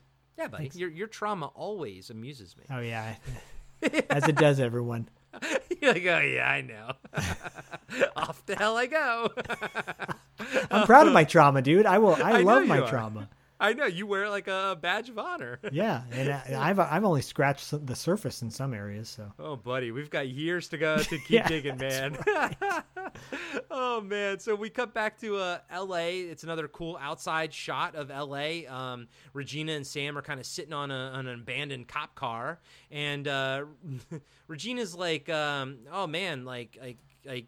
You've been drinking a lot of soda. Your your acne's gonna rage up again. Um, but Samantha says, "Oh, I'm, I'm thirsty," and she says that uh, uh, and her, rash is acting up. But she always gets a rash when she's nervous. So they're starting to layer in this thing of like of like she's thirsty because we know that she's gonna quote unquote dry out and turn into dust. But is the rash really the rash, or is it because she's you know she's nervous? Don't think ultimately they did a great job of sort of establishing this whole thing um, of whether or not you know Samantha has the infection or not. Um, it just it wasn't handled that well overall, but I get what they were trying to go for. I, I really do. I do get it. It explains why she doesn't have a boyfriend. yeah, seriously. High maintenance.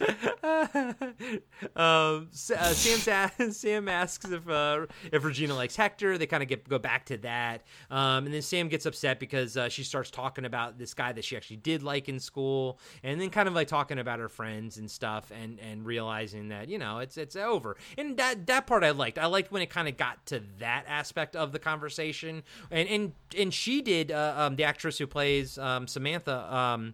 Ke- uh, Kelli um, Maroney, yeah. Maroney. She does a great job of of letting sort of the the the crying and the tears like overtake her in this scene. Well, she even says uh, that's her favorite scene. In, It's a in- great scene. And in the in the movie, she said, um, she said, "I love, I love quote, I love the chance to share with the audience what was in her slash my heart."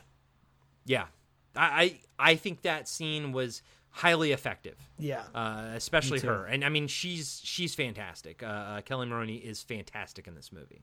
Um, but because of her crying and everything, Regina suggests that they go to the mall and shop. Hey everybody, Corey here. I just want to let you know that we'll be right back after these short messages. What's up, guys? I'm Tess. And I'm Corey. And we are the ongoing comic book discussion podcast, the place where one guy and one gal dive into the world of comic books one adventure at a time. That's right. You can find us every Wednesday on Apple Podcasts, Spotify, iHeartRadio, or any of your favorite podcatchers. So come check out OCD Podcasts, where comic books are Cool.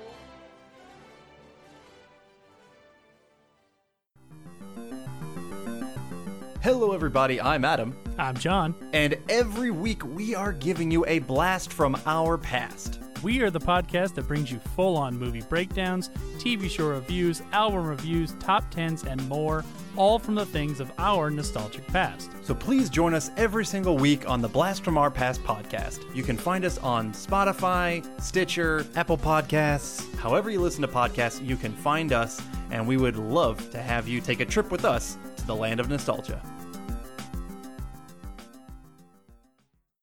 Hey, everybody. Welcome to Talking Back, the podcast where we like to chat about past achievements in movies, comics, video games, and more. I'm your host, Tim, and with me today in studio is co host Oh, hey, Dean. hey, Tim. Dean. Huh? Uh, this isn't a full episode. This is actually just an ad. All we have to do is tell everyone that our podcasts come out on Mondays and they can find us on their favorite podcatcher. If they're into movies, comics, or video games, they should definitely check us out. Oh, well then, thanks everybody for listening, and we'll catch you next time. Talking back. Hey, this is Brent. And I'm Eric. And we are part of the Friday Five podcast. Yes, sir. We cover everything from the 80s to today. We absolutely do. You can find us every other Friday on any of your favorite podcasting platforms. Like any. iTunes? Like Stitcher. Oh, man. This is Maybe a little Spotify. Hey, and also check us out on Instagram. Absolutely. So come hang out. I think you'll have a lot of fun, and we will see you there. Yeah, bring your Proton Pack and your Ecto Cooler. And maybe some McNugget bugs. And now, back to the show. Now we're at the mall and cue the 80s montage scene with uh, girls just want to have fun. I a- love my montages. You know this. I love I my know. montages. I do not love uh, karaoke versions of of big hits. Yeah, I know, buddy. I know. They they wanted to play. Uh, oh God. So what was whose version was this? Cyndi Lauper's? No, it. Lauper is the you know The original, yeah. Yeah, and this is you know it's just somebody. Uh, the guy that produced it is the guy who did a bunch of the songs on the soundtrack. It's fine. I like. I get it. I get it. They didn't have they didn't have the rights to it. Yeah, they did what they could, I guess. Yeah, it's cool that well. That's a weird. That's that would be a question I'd like to ask the director. Like, if if they didn't have the rights to the original song, but they could do a cover, I wonder how much it cost them. And you, I guess you also had to know that you were going to use that song because they did that. Right, that isn't that bop the the dance that they're doing during the entire montage scene. That's kind of from the the music video with Cyndi Lauper, right? Oh, Where yeah, she's kind of doing much. that that Yeah. that run sort of dance move. Yeah. Um, so you kind of had to film it knowing that you were going to use "Girls Just Want to Have Fun." Yeah, and and Don Perry did he looks like he produced all the songs. Okay. Um, he did the, and he did the music for it, so that makes sense. Okay. Um, so it's it's a fun scene. You know, they're having their fun. Uh, It's fun for the seeing the '80s style, and and Yeah, I, I will like the scene. i did too. I like the scene. I one of my favorite aspects of this entire movie is seeing the the 1984 styles. I think Yeah. that is fantastic, and also like, and by that I also mean not just the clothing, but like what was painted on the buildings at the time. Yeah, uh, dude. it, it's awesome. The, the it was very much a, a cross section snapshot of the time. You know, it's so funny because some people are like, "Oh, the 80, I, look." At the time, I thought this shit was cringeworthy, but I love it now. It's very nostalgic. I do too. I do too. During the course of of them having fun and and you know doing all this, uh, they kind of put their guns down while they're while they're doing their getting dressed up and everything. That that you know comes into play in a second. But we see that there's a camera watching them and moving, and then it cuts to a security control room. we got some young ass fucking Adam Carolla looking motherfucker. the, the whole time I was like, Adam Carolla, is that you? And uh, so apparently there's this like gang of guys in there. There's about four or five of them, not a lot, Yeah. just a handful. But they're kind of, you know, they're kind of goofy looking, but you know, they have guns and everything. And one of them, the main guy, says, you know, like, you know, you guys are shoplifting, you know, put that stuff back. And now they know shit's up. So they turn off the lights. And Sam and Regina realize that like one of their Mac 10s are gone, but uh, Regina finds the other one, and they essentially get sort of ambushed by by these guys and get into like a little bit of a shootout. And while they're while they're doing some uh, while Regina and, is sort of shooting back at the two guys, um, Samantha kind of moves around and and you know drops like a TV on them, but ultimately gets she ultimately Sam, ultimately gets captured by the main bad guy and uh, you know is basically forces Regina uh, who is holding another one of the the goons hostage. The, I, I did like this. The bad guy's like you can't I can't let you hold one of my guys hostage. And she's like, all right, let my sister go. And and he's like, no, you don't understand. I can't let you. And he shoots the the hostage. I was Yeah. like, okay, that's that's cool. I liked that. Um, Yeah, because the guy's thought- like, "Come on, man, let's," you know. yeah. I thought they were and I know that there's a reason for this, and I didn't know it at the time, but I thought they were kind of goofy. You know, I thought that the that the villains here I didn't understand it at first. I was like, why are they so kind of silly? Why Yeah. are they so young? But there's actually a reason for that, and and and I'll get to it in one second. But during the shootout, we do uh, see Audrey and a few of the scientists land their helicopter in L.A. and they kind of like are looking around. They find the car that's all shot up, and they're like, okay, and it's still smoking. So they're like, okay, it must have been like 30 minutes ago or something. And they're like, all right, where would they be? And they're like, ah, let's deduction means that they would be uh, maybe uh, in in the mall essentially. Um, but we go back to the mall, and Regina and Sam are sort of tied up in the basement. Uh, they got captured. And uh, we find out this is what I like. We find out that these guys were stock boys and they were working in the mall overnight. So they're kind of sort of partially uh, exposed, you know? Yep. And this was the moment where so Myra asked, you know, today because I she know she knows I rewatched it and broke it down today. She goes, "How did you like it? You know, watching a second time because her and I didn't, you know, care for it too much the last time." And I said, "You know what? I did like it a little bit more this time, and it was mainly because of the mall stuff." Once you find out that they were stock boys, it makes sense. So when I rewatched it, knowing that, I was like, "Oh, that makes sense. They're they're stupid kids. They're stupid kids trying to trying to play wasteland, trying to play badass, you know, but they're just Yeah. stupid stockboy kids, and that's all they are. And rewatching it knowing that I enjoyed the mall scenes a lot more. I found it to be a lot more fun. Yeah, I, I, I didn't mind the I didn't mind this whole sequence. Uh, I thought it was fine. Like and and they and because they are slowly turning into zombies, zombified, and they're like makes sense that they would be kind of wacky, losing their minds. And this Mhm. movie is like very kind of tongue in cheek in many ways. So of course it's going to be more silly than it is going to be scary. Yeah. Uh, which- although that scene where he's got the the gun doing the Russian roulette on on Samantha was That's pretty- creepy. pretty Yeah. creepy. And and the actor, the, the poor man's Adam Carolla. Um, at first, you know, when when I- you know when I was watching it for quote unquote the first time uh, this week, not the first time in my life, but the first time this week, I was like, man, they are not like scary villains. But now knowing what they were and what they are, I thought it was very effective. I was like, oh, that was actually a lot of fun right there. Yeah, no, no, totally. Yeah, it's it's it's a fun. It actually is a fun sequence. Um, and again, feels like it goes on a little too long. I agree with you. It does seem like it goes on just a smidge longer than it needs to. because Um, the but- dialogue just doesn't seem to serve a purpose, you know, other than just showing their relationship. Right, and uh, oh yeah, other than being them being creepy or, or whatever, it almost feels like the dialogue here was just the punchline to the whole thing of them being stock boys. You know, um, Yeah. right before the the, the I, but you know that being said, the Russian roulette scene I thought was very creepy, and I thought he did a good job delivering his lines, uh, the actor, but short lived because they're all gunned down by the scientists who. You know, conveniently found them in the basement, so that that was great. not not very hard there at all. They're they're really Um, smart. So Mm-hmm. Um, so they save them. They're they're outside, and the scientists are kind of like over by the helicopter, and they send Regina back to the compound.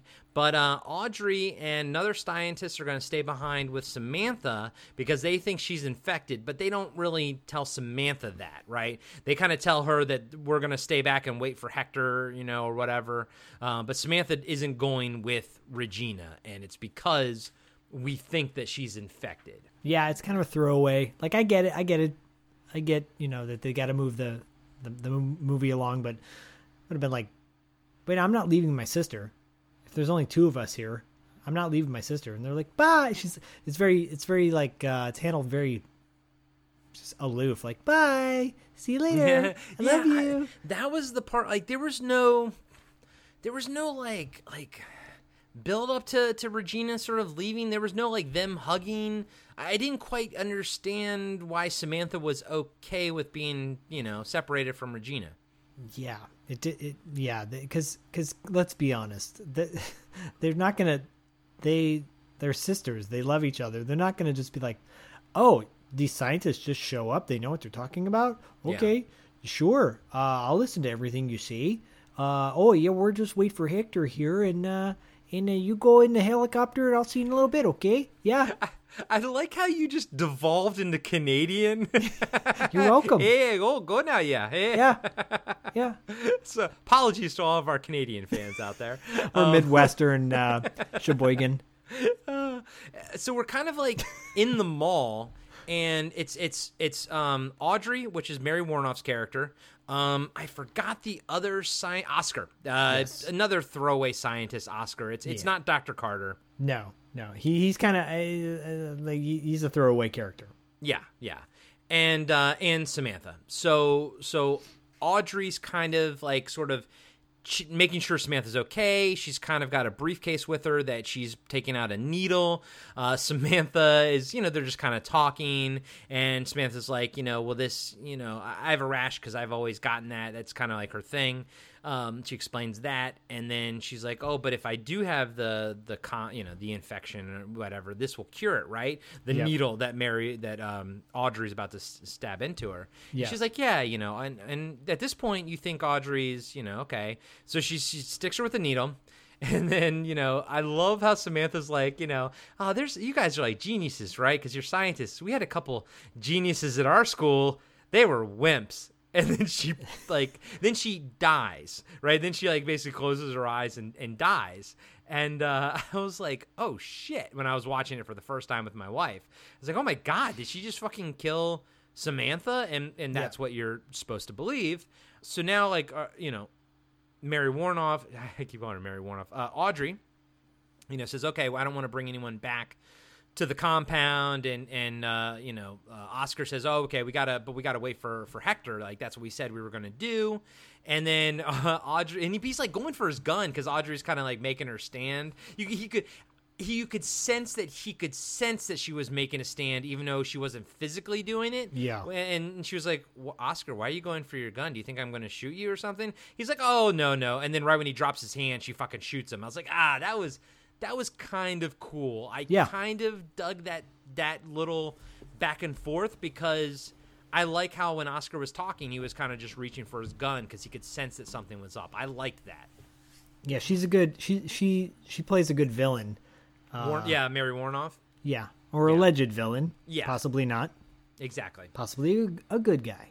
And again, watching it a second time so briefly, like, or so recently after watching it previously, I'm like, oh, okay, I get to, I get to actually, you know, have these things in my head and know them while I'm actually watching these things play out. But the first time, because it was such a long time since last time you and I watched it, I Yeah. forgot half of this stuff. You know. Yeah, me too. Me too. So it was kind of like a real fresh.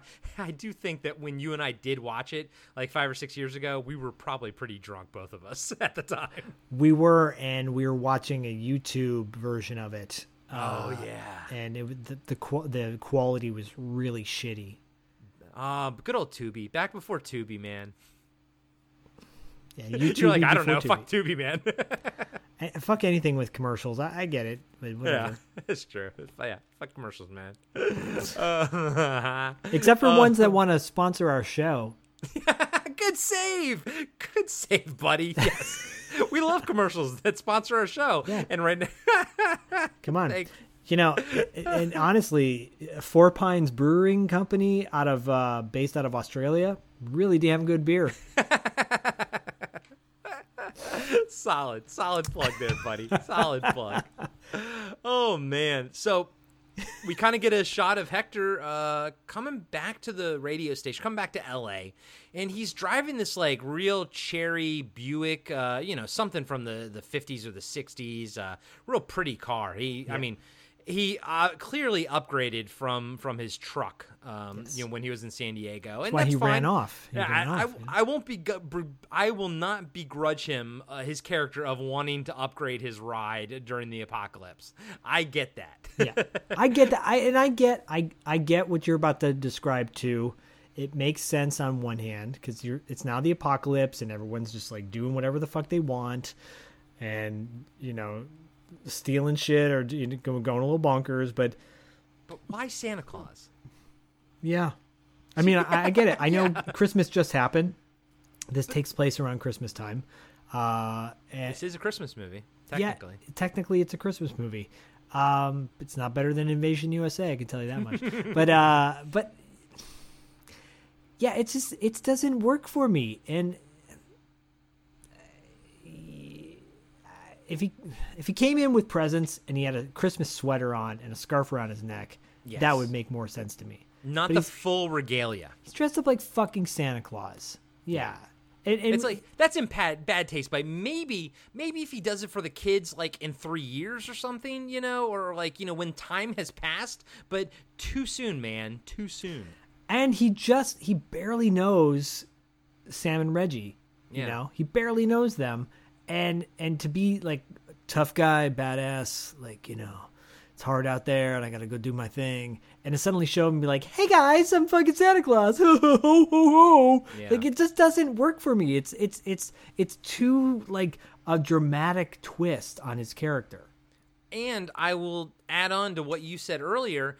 This is all time that you could have been spent putting more time into uh, the Regina and Samantha character uh, we, uh, characters. We don't we don't care about Hector that much. So why even give him this much screen time?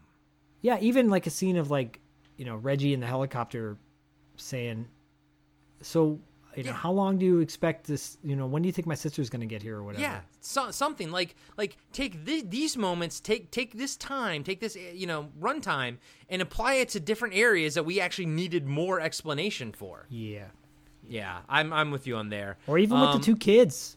Yeah, that we, uh, that, yes. that we that we haven't seen for quite some time now, and then we're going to see in a minute. And you Yeah. know, one of them 100 looks like a Asian Danica McKellar, and the other one looks like, uh, you know, a, uh, a, a blonde little you. That's what I thought when I saw him.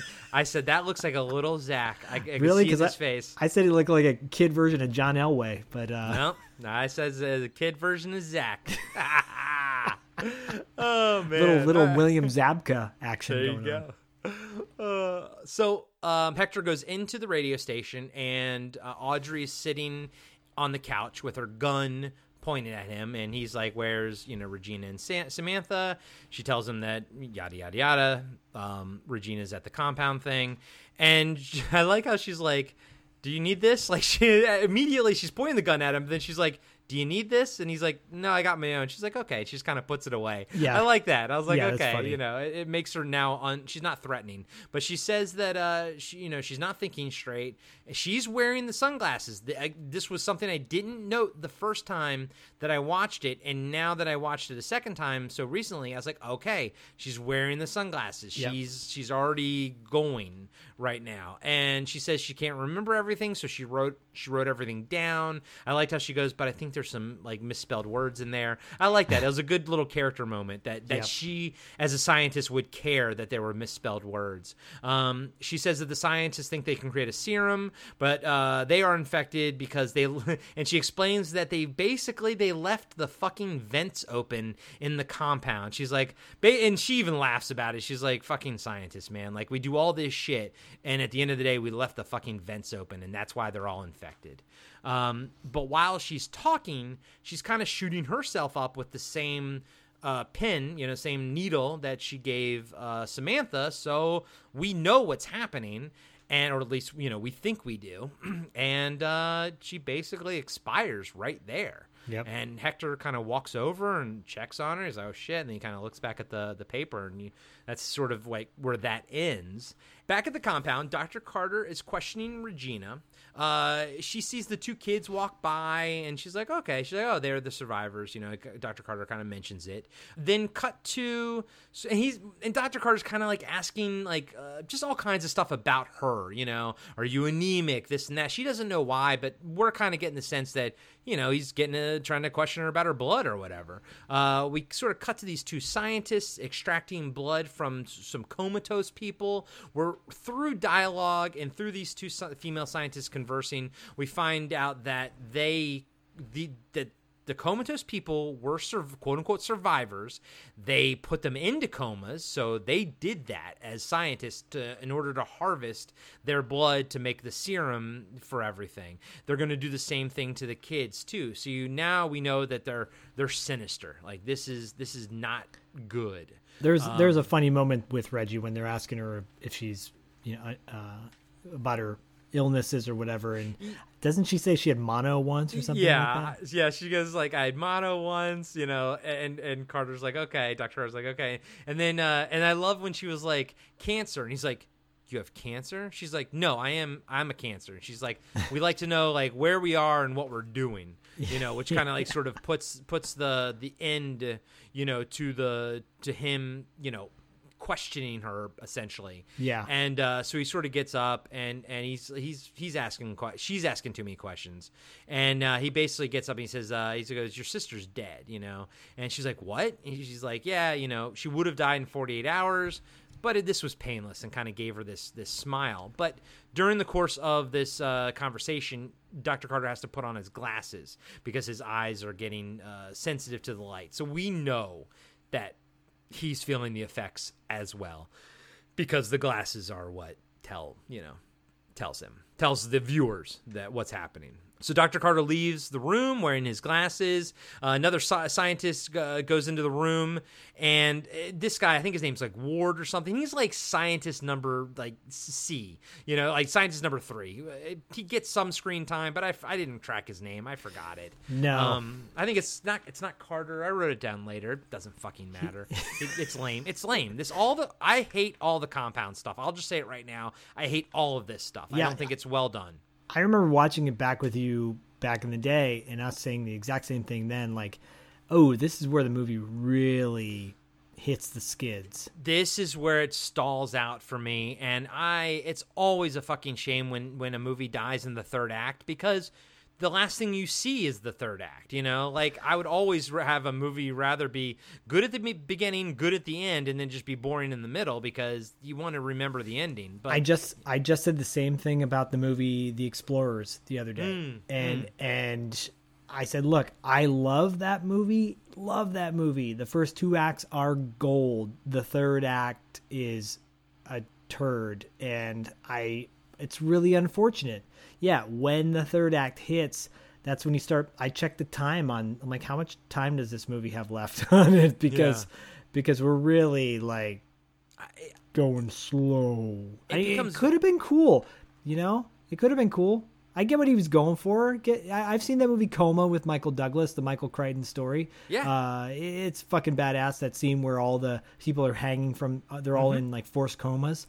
I get that. That's cool. It's probably what he was thinking about that, but it just like it just didn't work. It- you said it great when you said it just it hits the skids in the third act i all of this underground compound stuff it just it did not interest me at all um, and i just don't think it was very well executed. No. uh, but we're and we're sadly like we're in the last like 15 minutes of the movie. And Yeah. dude with you i was counting the fucking minutes here.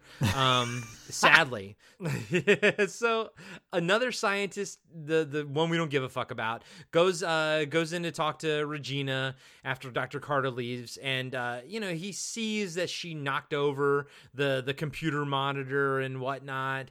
And and he's like okay th- that wasn't you know sort of necessary that's childish and as he's picking up the computer stuff he gets cold cocked by the uh, keyboard. Her Cold cocked. swinging the keyboard on him. Bow, bow, bow, knocks the fuck out of him.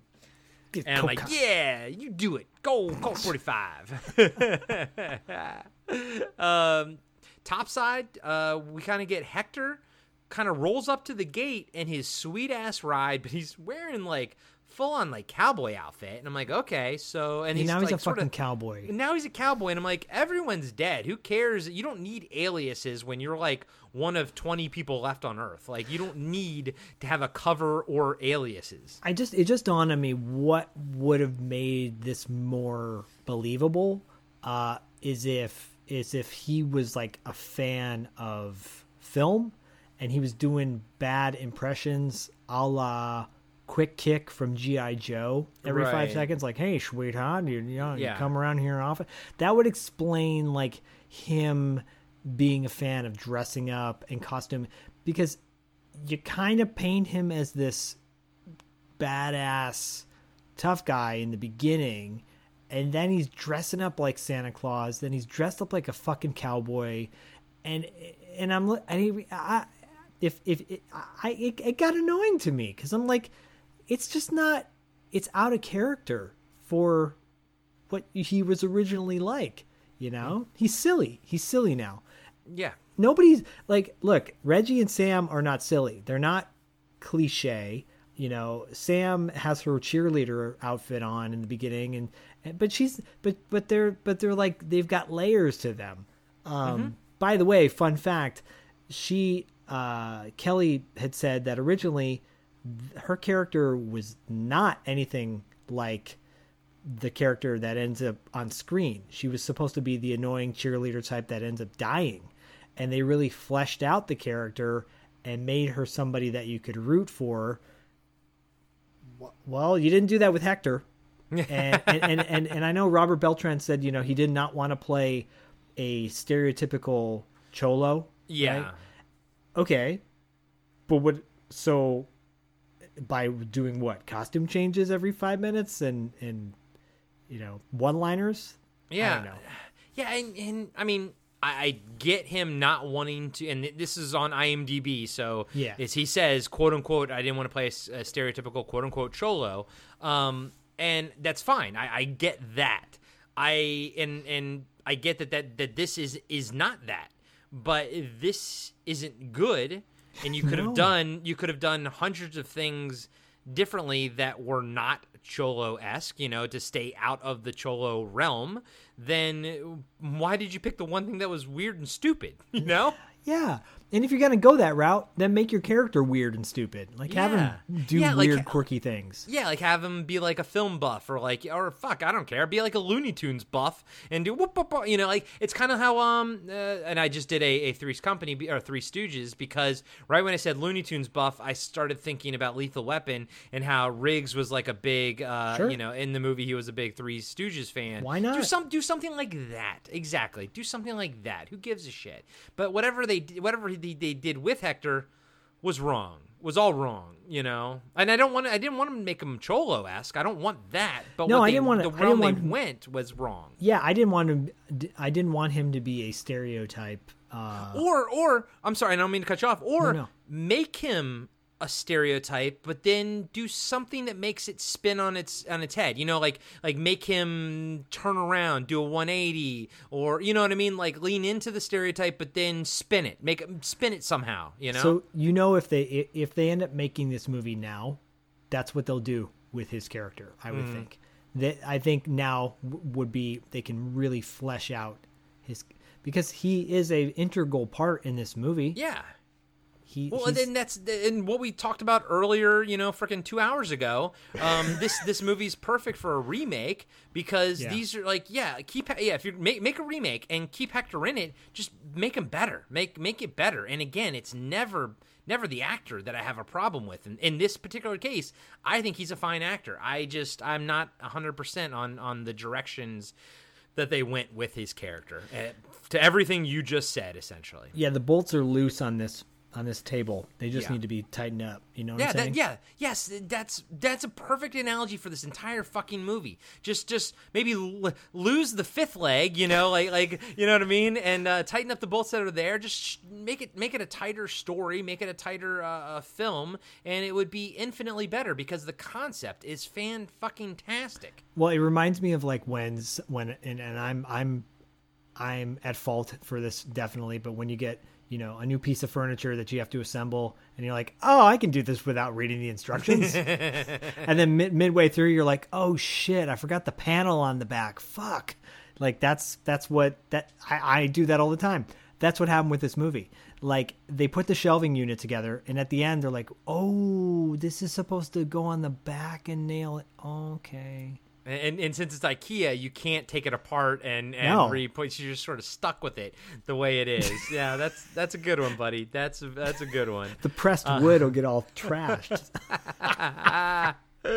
oh shit. Well, all right. Well, we're at the we're at the finish line, so let's let's get through it. Um, uh, basically, Hector convinces this guard to come over to his trunk of his car, and I don't know why the guard would ever fucking do that, but it doesn't matter. Uh, he's like, "Hey," Hector's like, "Hey, you got you like girls? I got a girl in my trunk." He pops the trunk. Samantha's in there. Guard's like, "She's dead," and and you know. And Hector's like, no, she's not. And then Samantha wakes up. They kind of startle the guard, knock him out, and that's that. And and we have a little line where where Hector says she's not dead. She just uh she was just shot up with uh, sodium pentothal or something, which knocked Yeah. her out. And I'm like, okay, well, boom, there you go. She's she did not die, and uh, she was an integral part to to the ending as well. So uh, That's cool though. I'm glad that they I'm- I'm that they cool with that. acknowledge that. Yep. Yep. And it's weird when she pulls him into the she pulls the guy into the she like pulls him into the when she trunk. pulls him in, but he kind of hits him. He it's like and when he's she's yeah, it's it's a weirdly shot little thing. But when she Yeah. pulls him, it kind of hits him, and then Hector kind of gives him a little nudge too. But yeah, it's it's yeah, whatever. He gets knocked out. All that matters. Mm, Don't need to dwell on that one. that was weird. That was But I'm definitely. a but I'm glad one. they mentioned why. Yeah. I mean, it's a little bit of you having to put two and two together. Why did the scientist shoot her up and just knock her out? Because uh, uh, yeah and so now well let's let's talk about the, those things afterwards and we'll see what we can sort of uh, discern. Um, so up top Hector is putting bombs under the cars while Sam is killing the power in the generator room. Uh, because the power's out, Dr. Carter mentions that, oh, the life support with the bodies, you know, the comatose bodies. So he's like, all right, I gotta go check on that. While some guard is kind of like holding uh, uh, Regina at gunpoint. Um, as soon as Dr. Carter leaves the scene, Regina does her military sort of training badassery and kind of knocks that guard out and sort of, you know, gets away. Regina then.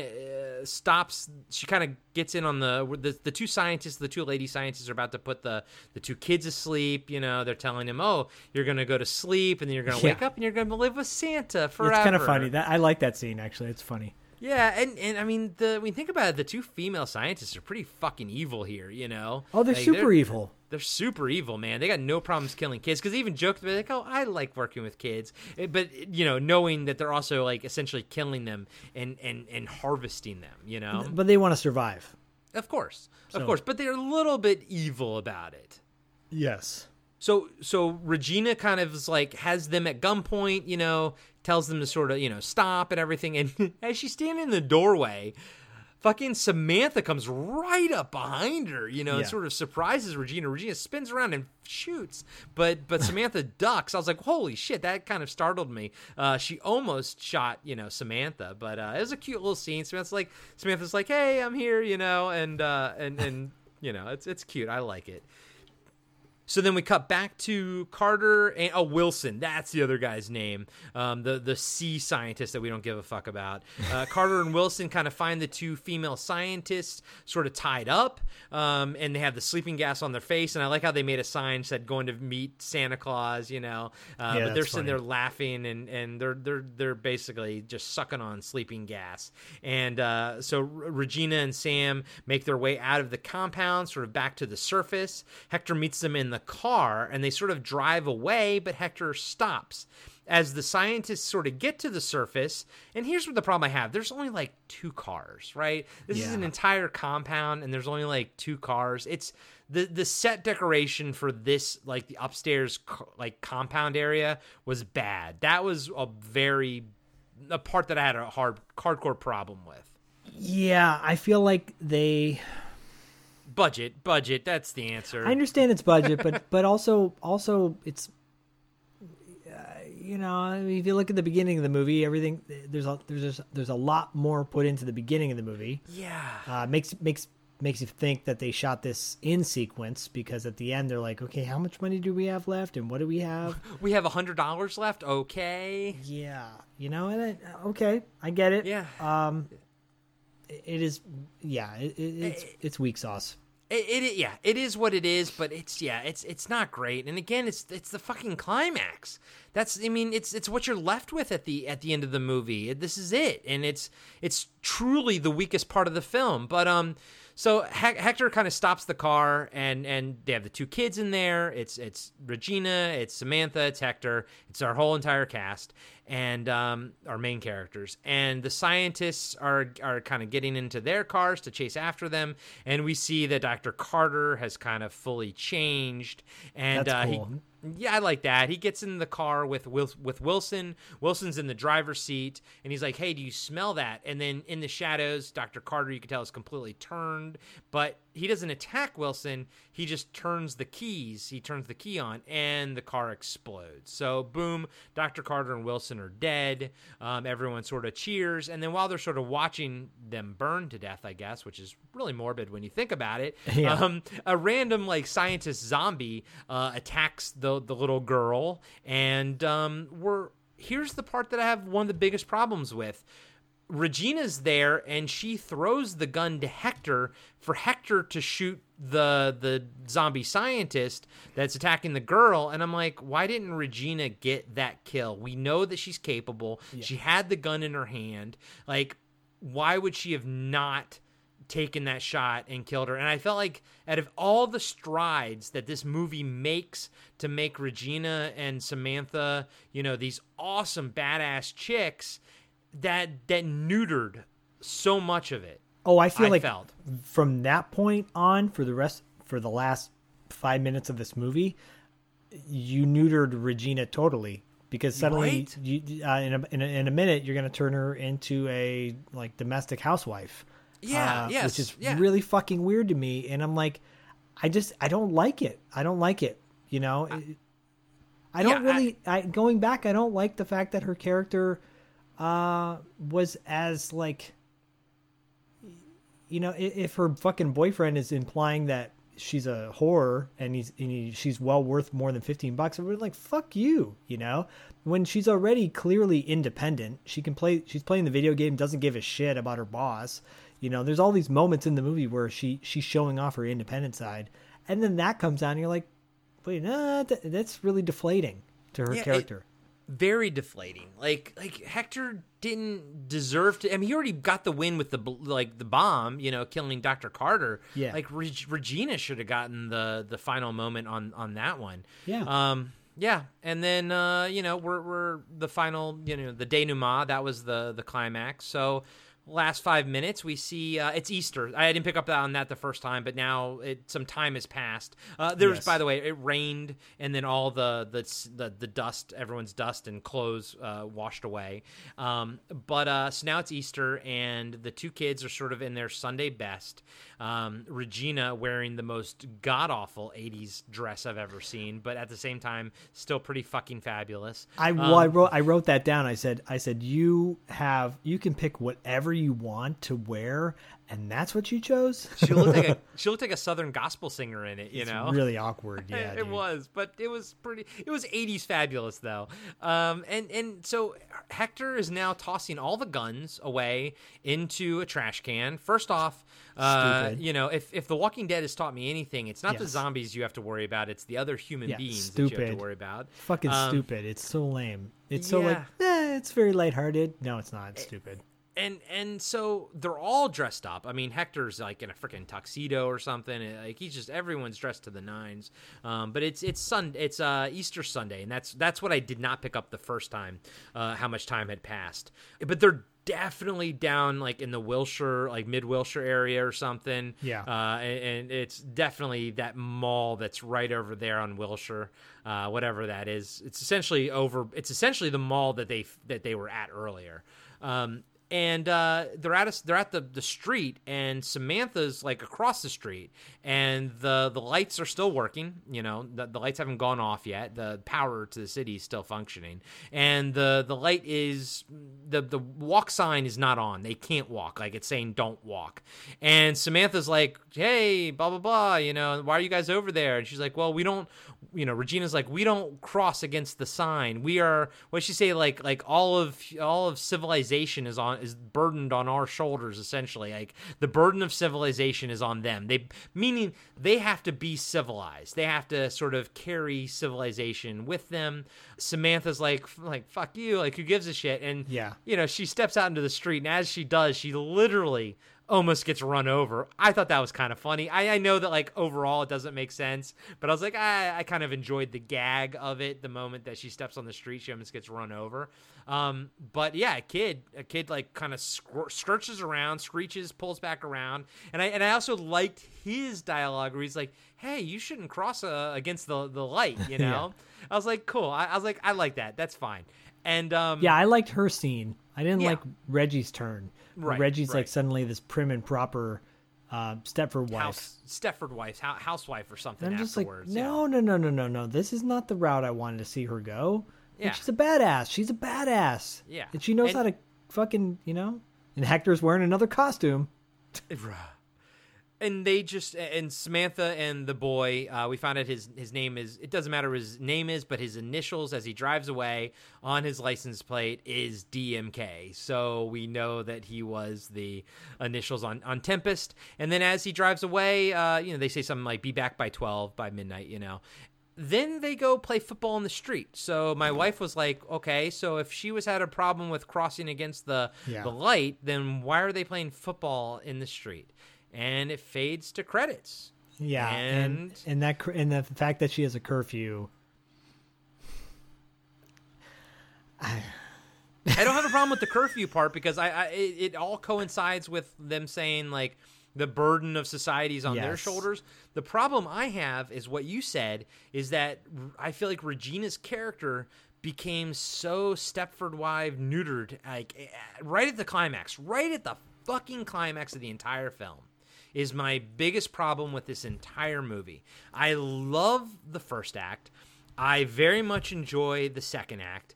I think it falls apart in the third act and like I and it's and it's budget stuff, but at the same time, I just, I also think it was like like character stuff that I had a problem with. Hector just completely just not essential to this entire story to be truthful with you and if you were going to put him in there just cut him back or give him something like him we talked about it him going to san diego is a character moment from him but what did we really fucking learn about his character in san diego that we didn't already know?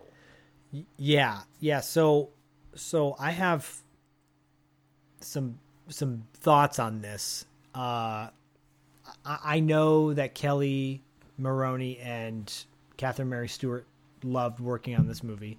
Seems like pretty much everybody did and I know this movie has its faithful fans up and down. Uh, Catherine Mary Stewart even mentioned in the interview I did with her about how this uh, these two sisters showed up at a convention with a book that they had made uh, as kids. Uh, or no, sorry, a brother and a sister showed up with with a book that they had made as kids of like stick figures recreating every scene in the movie, and and and I I think that's awesome and I don't want to shit on any fans at all. Like if you love this movie, that's great. Uh like sincerely, I mean that to the bottom of my heart. There are movies that I love that people are like, "Oh my god, you like that movie?" Yeah. Hey, not, I like guys. I like Chronicles of Riddick. So yeah, you know. Yeah. That, you know. Hey, you like hardware? No. Sorry. Uh, Zing. No, zing. No, but but seriously, like I get why people love this movie. I totally see that. I'm just uh, you and I. I think uh, faithfully broke down you specifically faithfully broke this down in a very honest and, and, and unbashing way uh, you know kelli maroney said like she, i'm reading a quote from the interview i did with her she said we all threw ourselves into the film with both feet and our minds and hearts the audience senses that sub, that the audience senses that subliminally tom the director had tapped into a feeling that universally we all have what would we all do if a disaster like that happened? We want to think that we would be brave and cope with circumstances and survive. It's everyday people living through extraordinary circumstances, the very definition of story. There's a lot of love flowing through the screen, and people know that, I think. And, like, that's a really heartfelt comment that she mm-hmm. made, and I don't want to shit on that at, at all. And I don't think we're shitting on the movie. I think we're just, we're like, what will we do to make it us enjoy it more? Yeah. Yeah. And, and and this is actually a really cool moment for us because I think this is the first time we're reviewing a movie where we're like, we want to love it more, but these are the reasons that held us back from ultimately pushing it into that realm of like, oh, we would totally watch this again. Like, yeah. I would. I, I know we always kind of do this at the end of every episode. Would we, would we watch this movie with a I would watch this movie with a group of people. Yeah. When that day happens, who knows? because of our current situation. Um, but you know, like it's got it's got enough things going on that made me frustrated. Where I'm like, yeah, this is not going to be my go-to pick.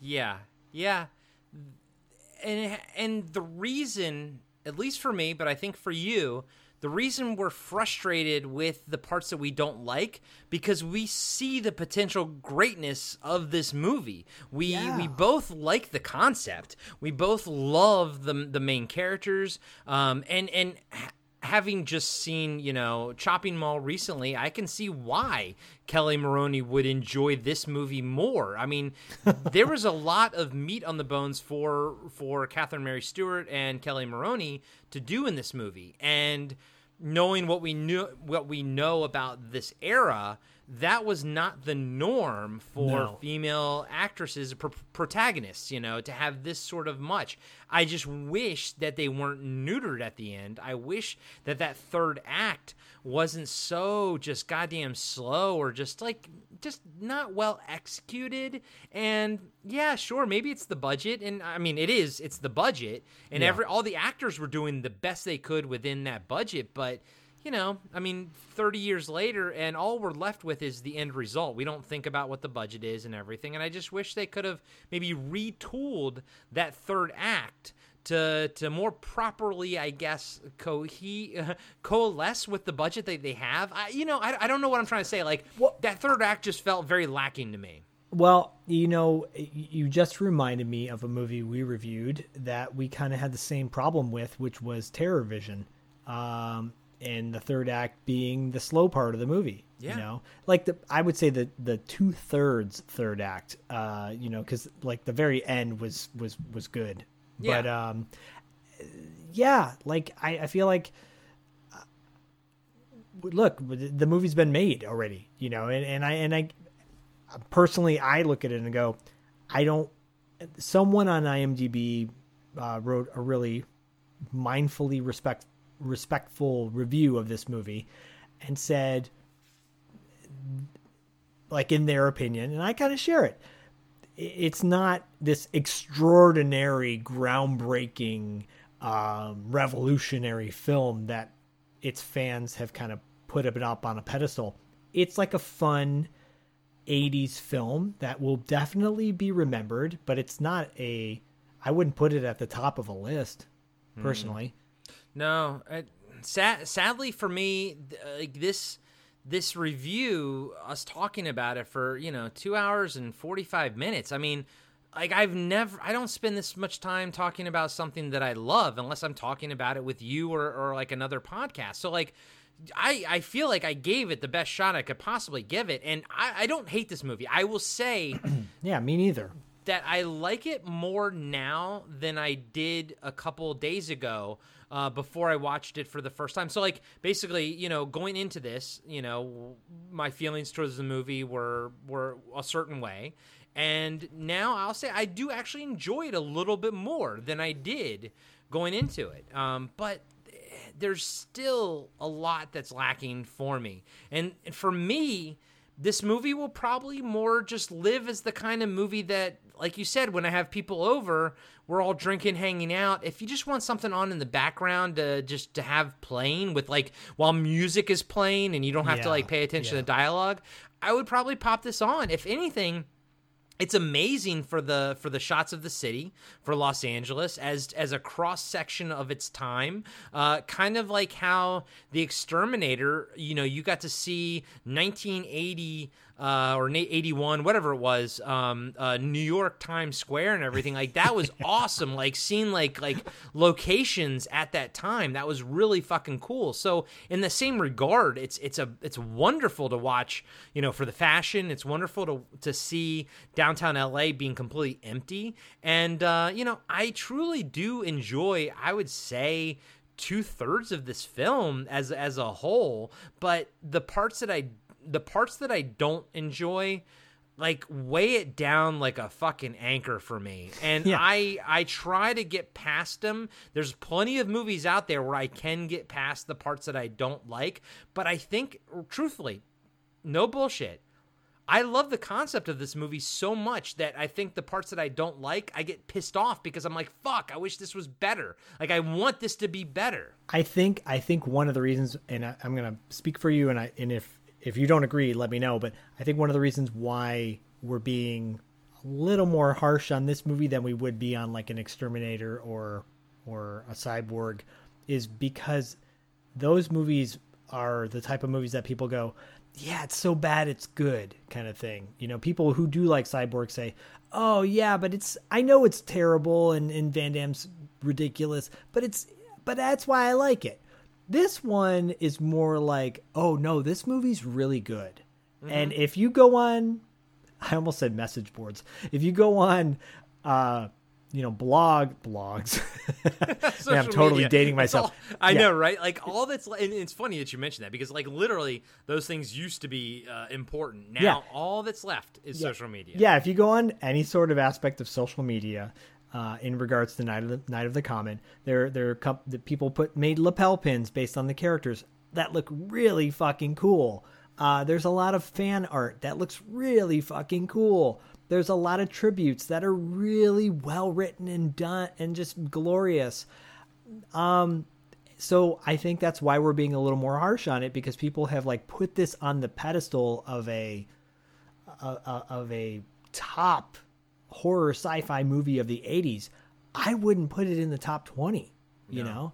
Personally, I think there are far better every movie's flawed, but to the point where like the third act, you're you're you're you're looking at your watch to see when it's going to end.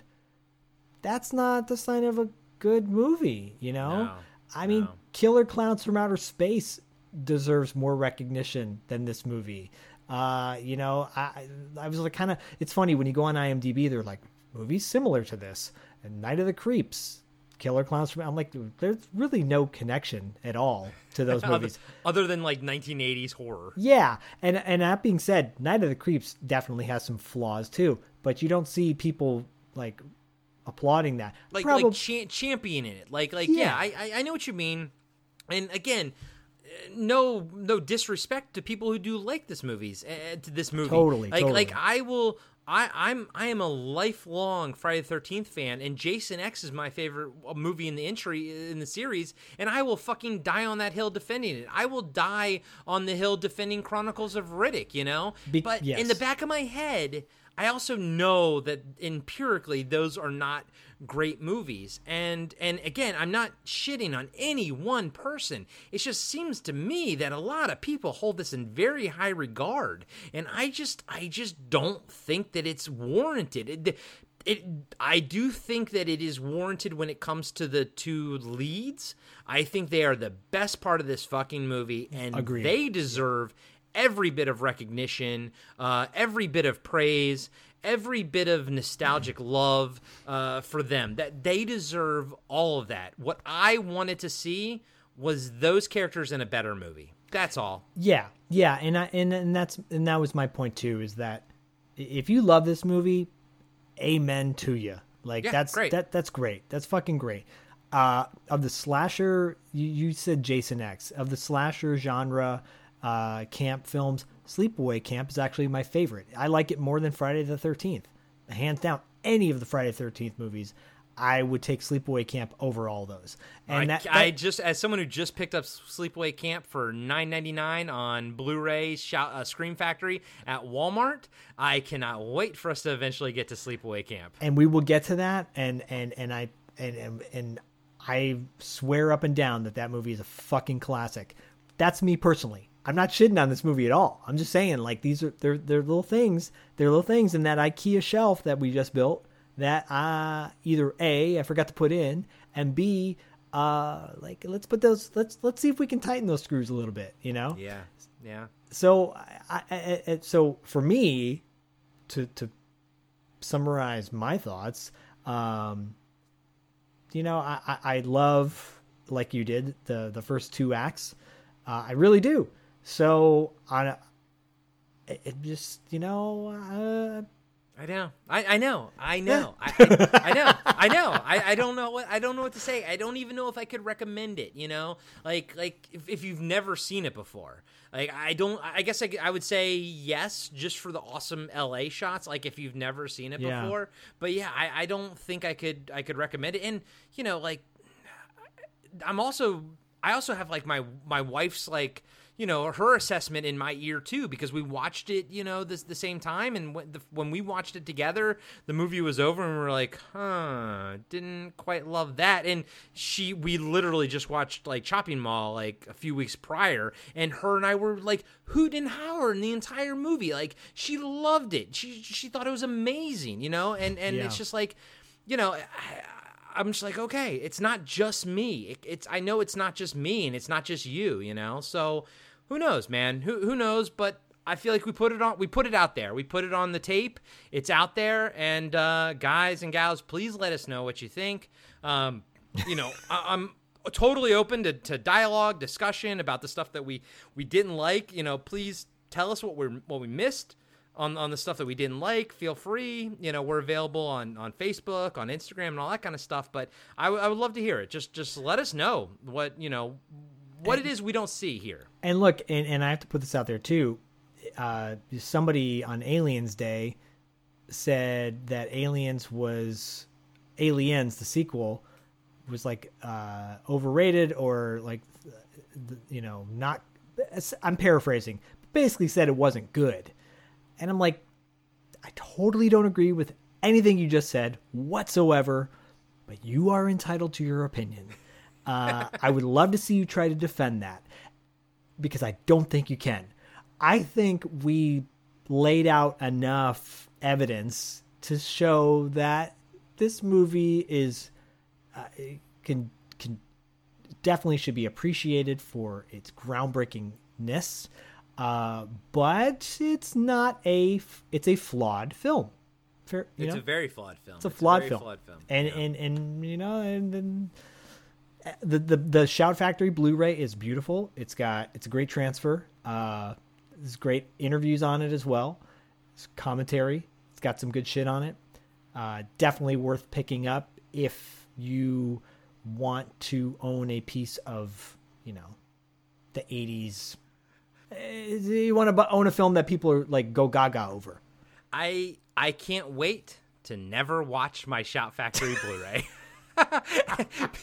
Fucking Amazon, man. Fucking coronavirus. I had to watch it twice on on Tubi. I couldn't even enjoy the the Blu-ray HD quality of it. Well, and I, I will say shout out to Shout Factory um, because they are in a similar boat where their shit is being shipped out way slower than normal. They've been having some pretty good sales, and I was able to pick up a bunch of movies cheaper than they sell them on Amazon.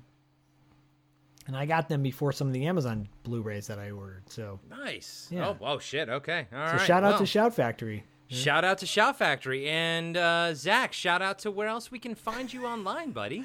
You can find me at two dollar late fee uh, dot com. We're on Instagram at two dollar late fee podcast, and we're a trip down memory lane.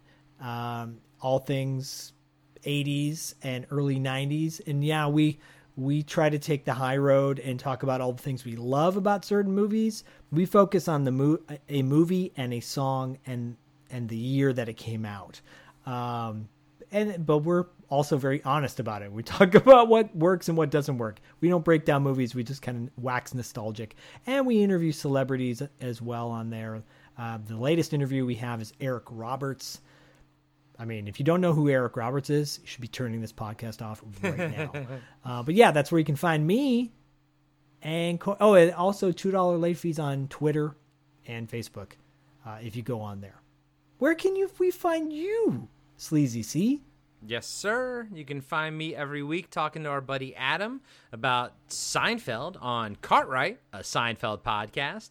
You can also find me every week talking about comic books with our pal Tess on the ongoing comic book discussion podcast. And, you know, occasionally on Talking Back and uh, Blast from our Past and uh, trying to get on Friday 5. But all the podcasts in our all the podcasts in our network, uh, you can find them all over at bfopnetwork.com. That is bfopnetwork.com. And if you like what we do here, well, you know, you uh, you're only getting half the show on the free feeds because we have two other shows that are Patreon exclusive. We have our monthly freeform discussion show called Wrap Up After Dark, where Zach and I just have fun talking about things, catching up. It's, I mean, it's usually you know conversations related to Yeah. podcasting after dark Fun in stuff. some way, shape, or form. But you know, we go off on insane tangents. Uh, it's just it's fun. It's it's a lot of fun. There's no structure to it, so we just kind of go with it.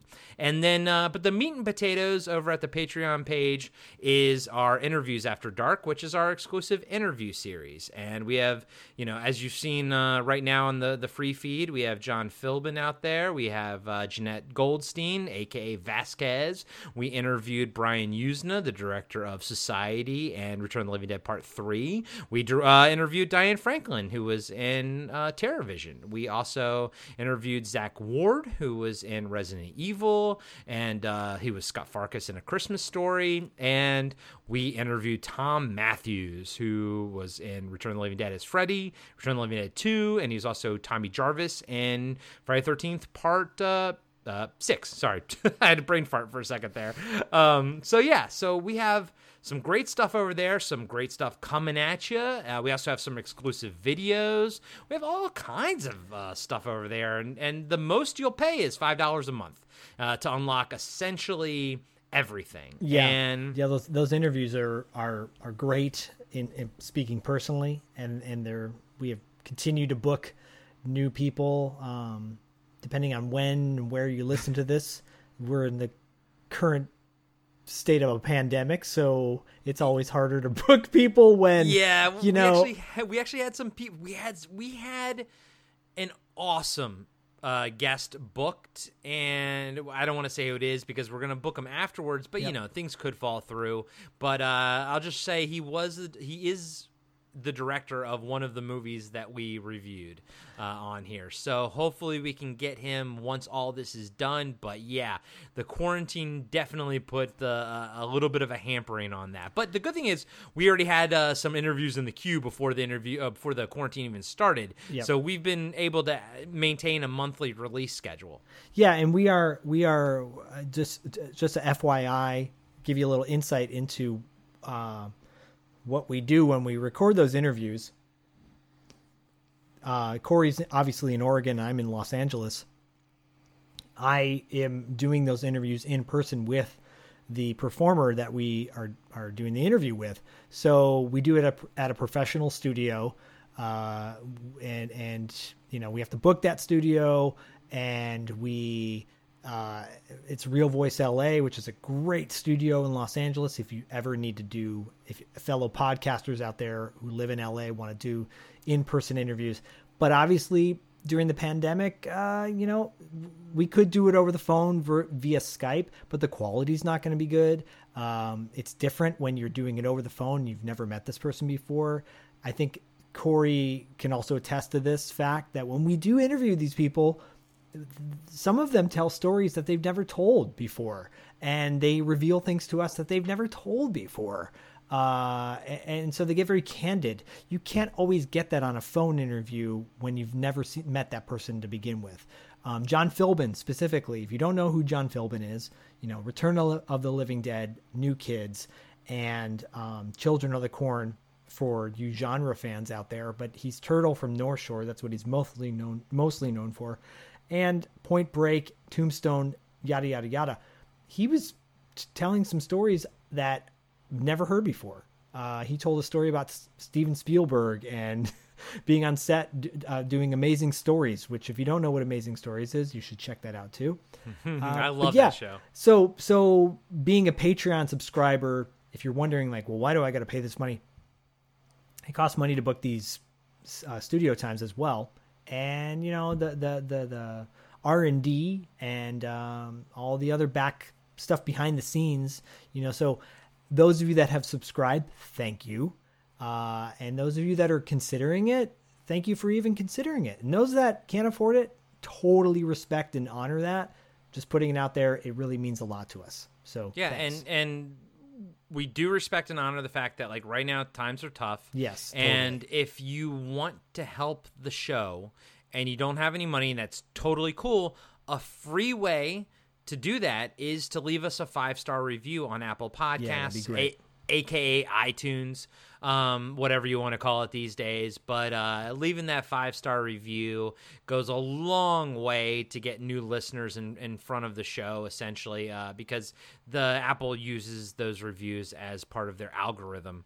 So when you search for something, so we appreciate all the love and support that that our patrons already give us uh, and we look forward to once this quarantine is you know over with we look forward to we wanted to start like going to conventions and stuff but you know uh, 2020 seems to be a wash so we'll, we'll see what the fuck happens later in the year but we wanted to start like going to to conventions and meeting people and everything so uh, hopefully we'll still do that this year. Hopefully that'll still be something that happens maybe in the later part of the year but uh, that's that is on our goal and uh, we appreciate all the love and support you guys give us and we appreciate all the feedback online. I mean just all, all the fans you guys are great just all, all the interaction and everything so and and and i want I know that like and, and I know that a lot of the fans that I'm talking to also love this movie. So I do hope that this kind of opens up a, a dialogue and we, we can have a fun time talking about it online and everything. So just uh yeah, have fun with it. All right, buddy boy, take us out of here. All right. As always, we will catch you on the dark side.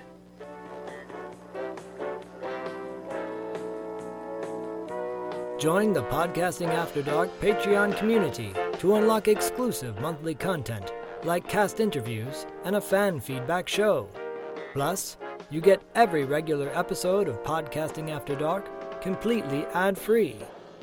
You can also support the show by rating and reviewing us five stars on Apple Podcasts and by recommending us to your friends. Finally, make sure you follow us on Reddit, Instagram, and Facebook for news and updates about future episodes. Just search for Podcasting After Dark.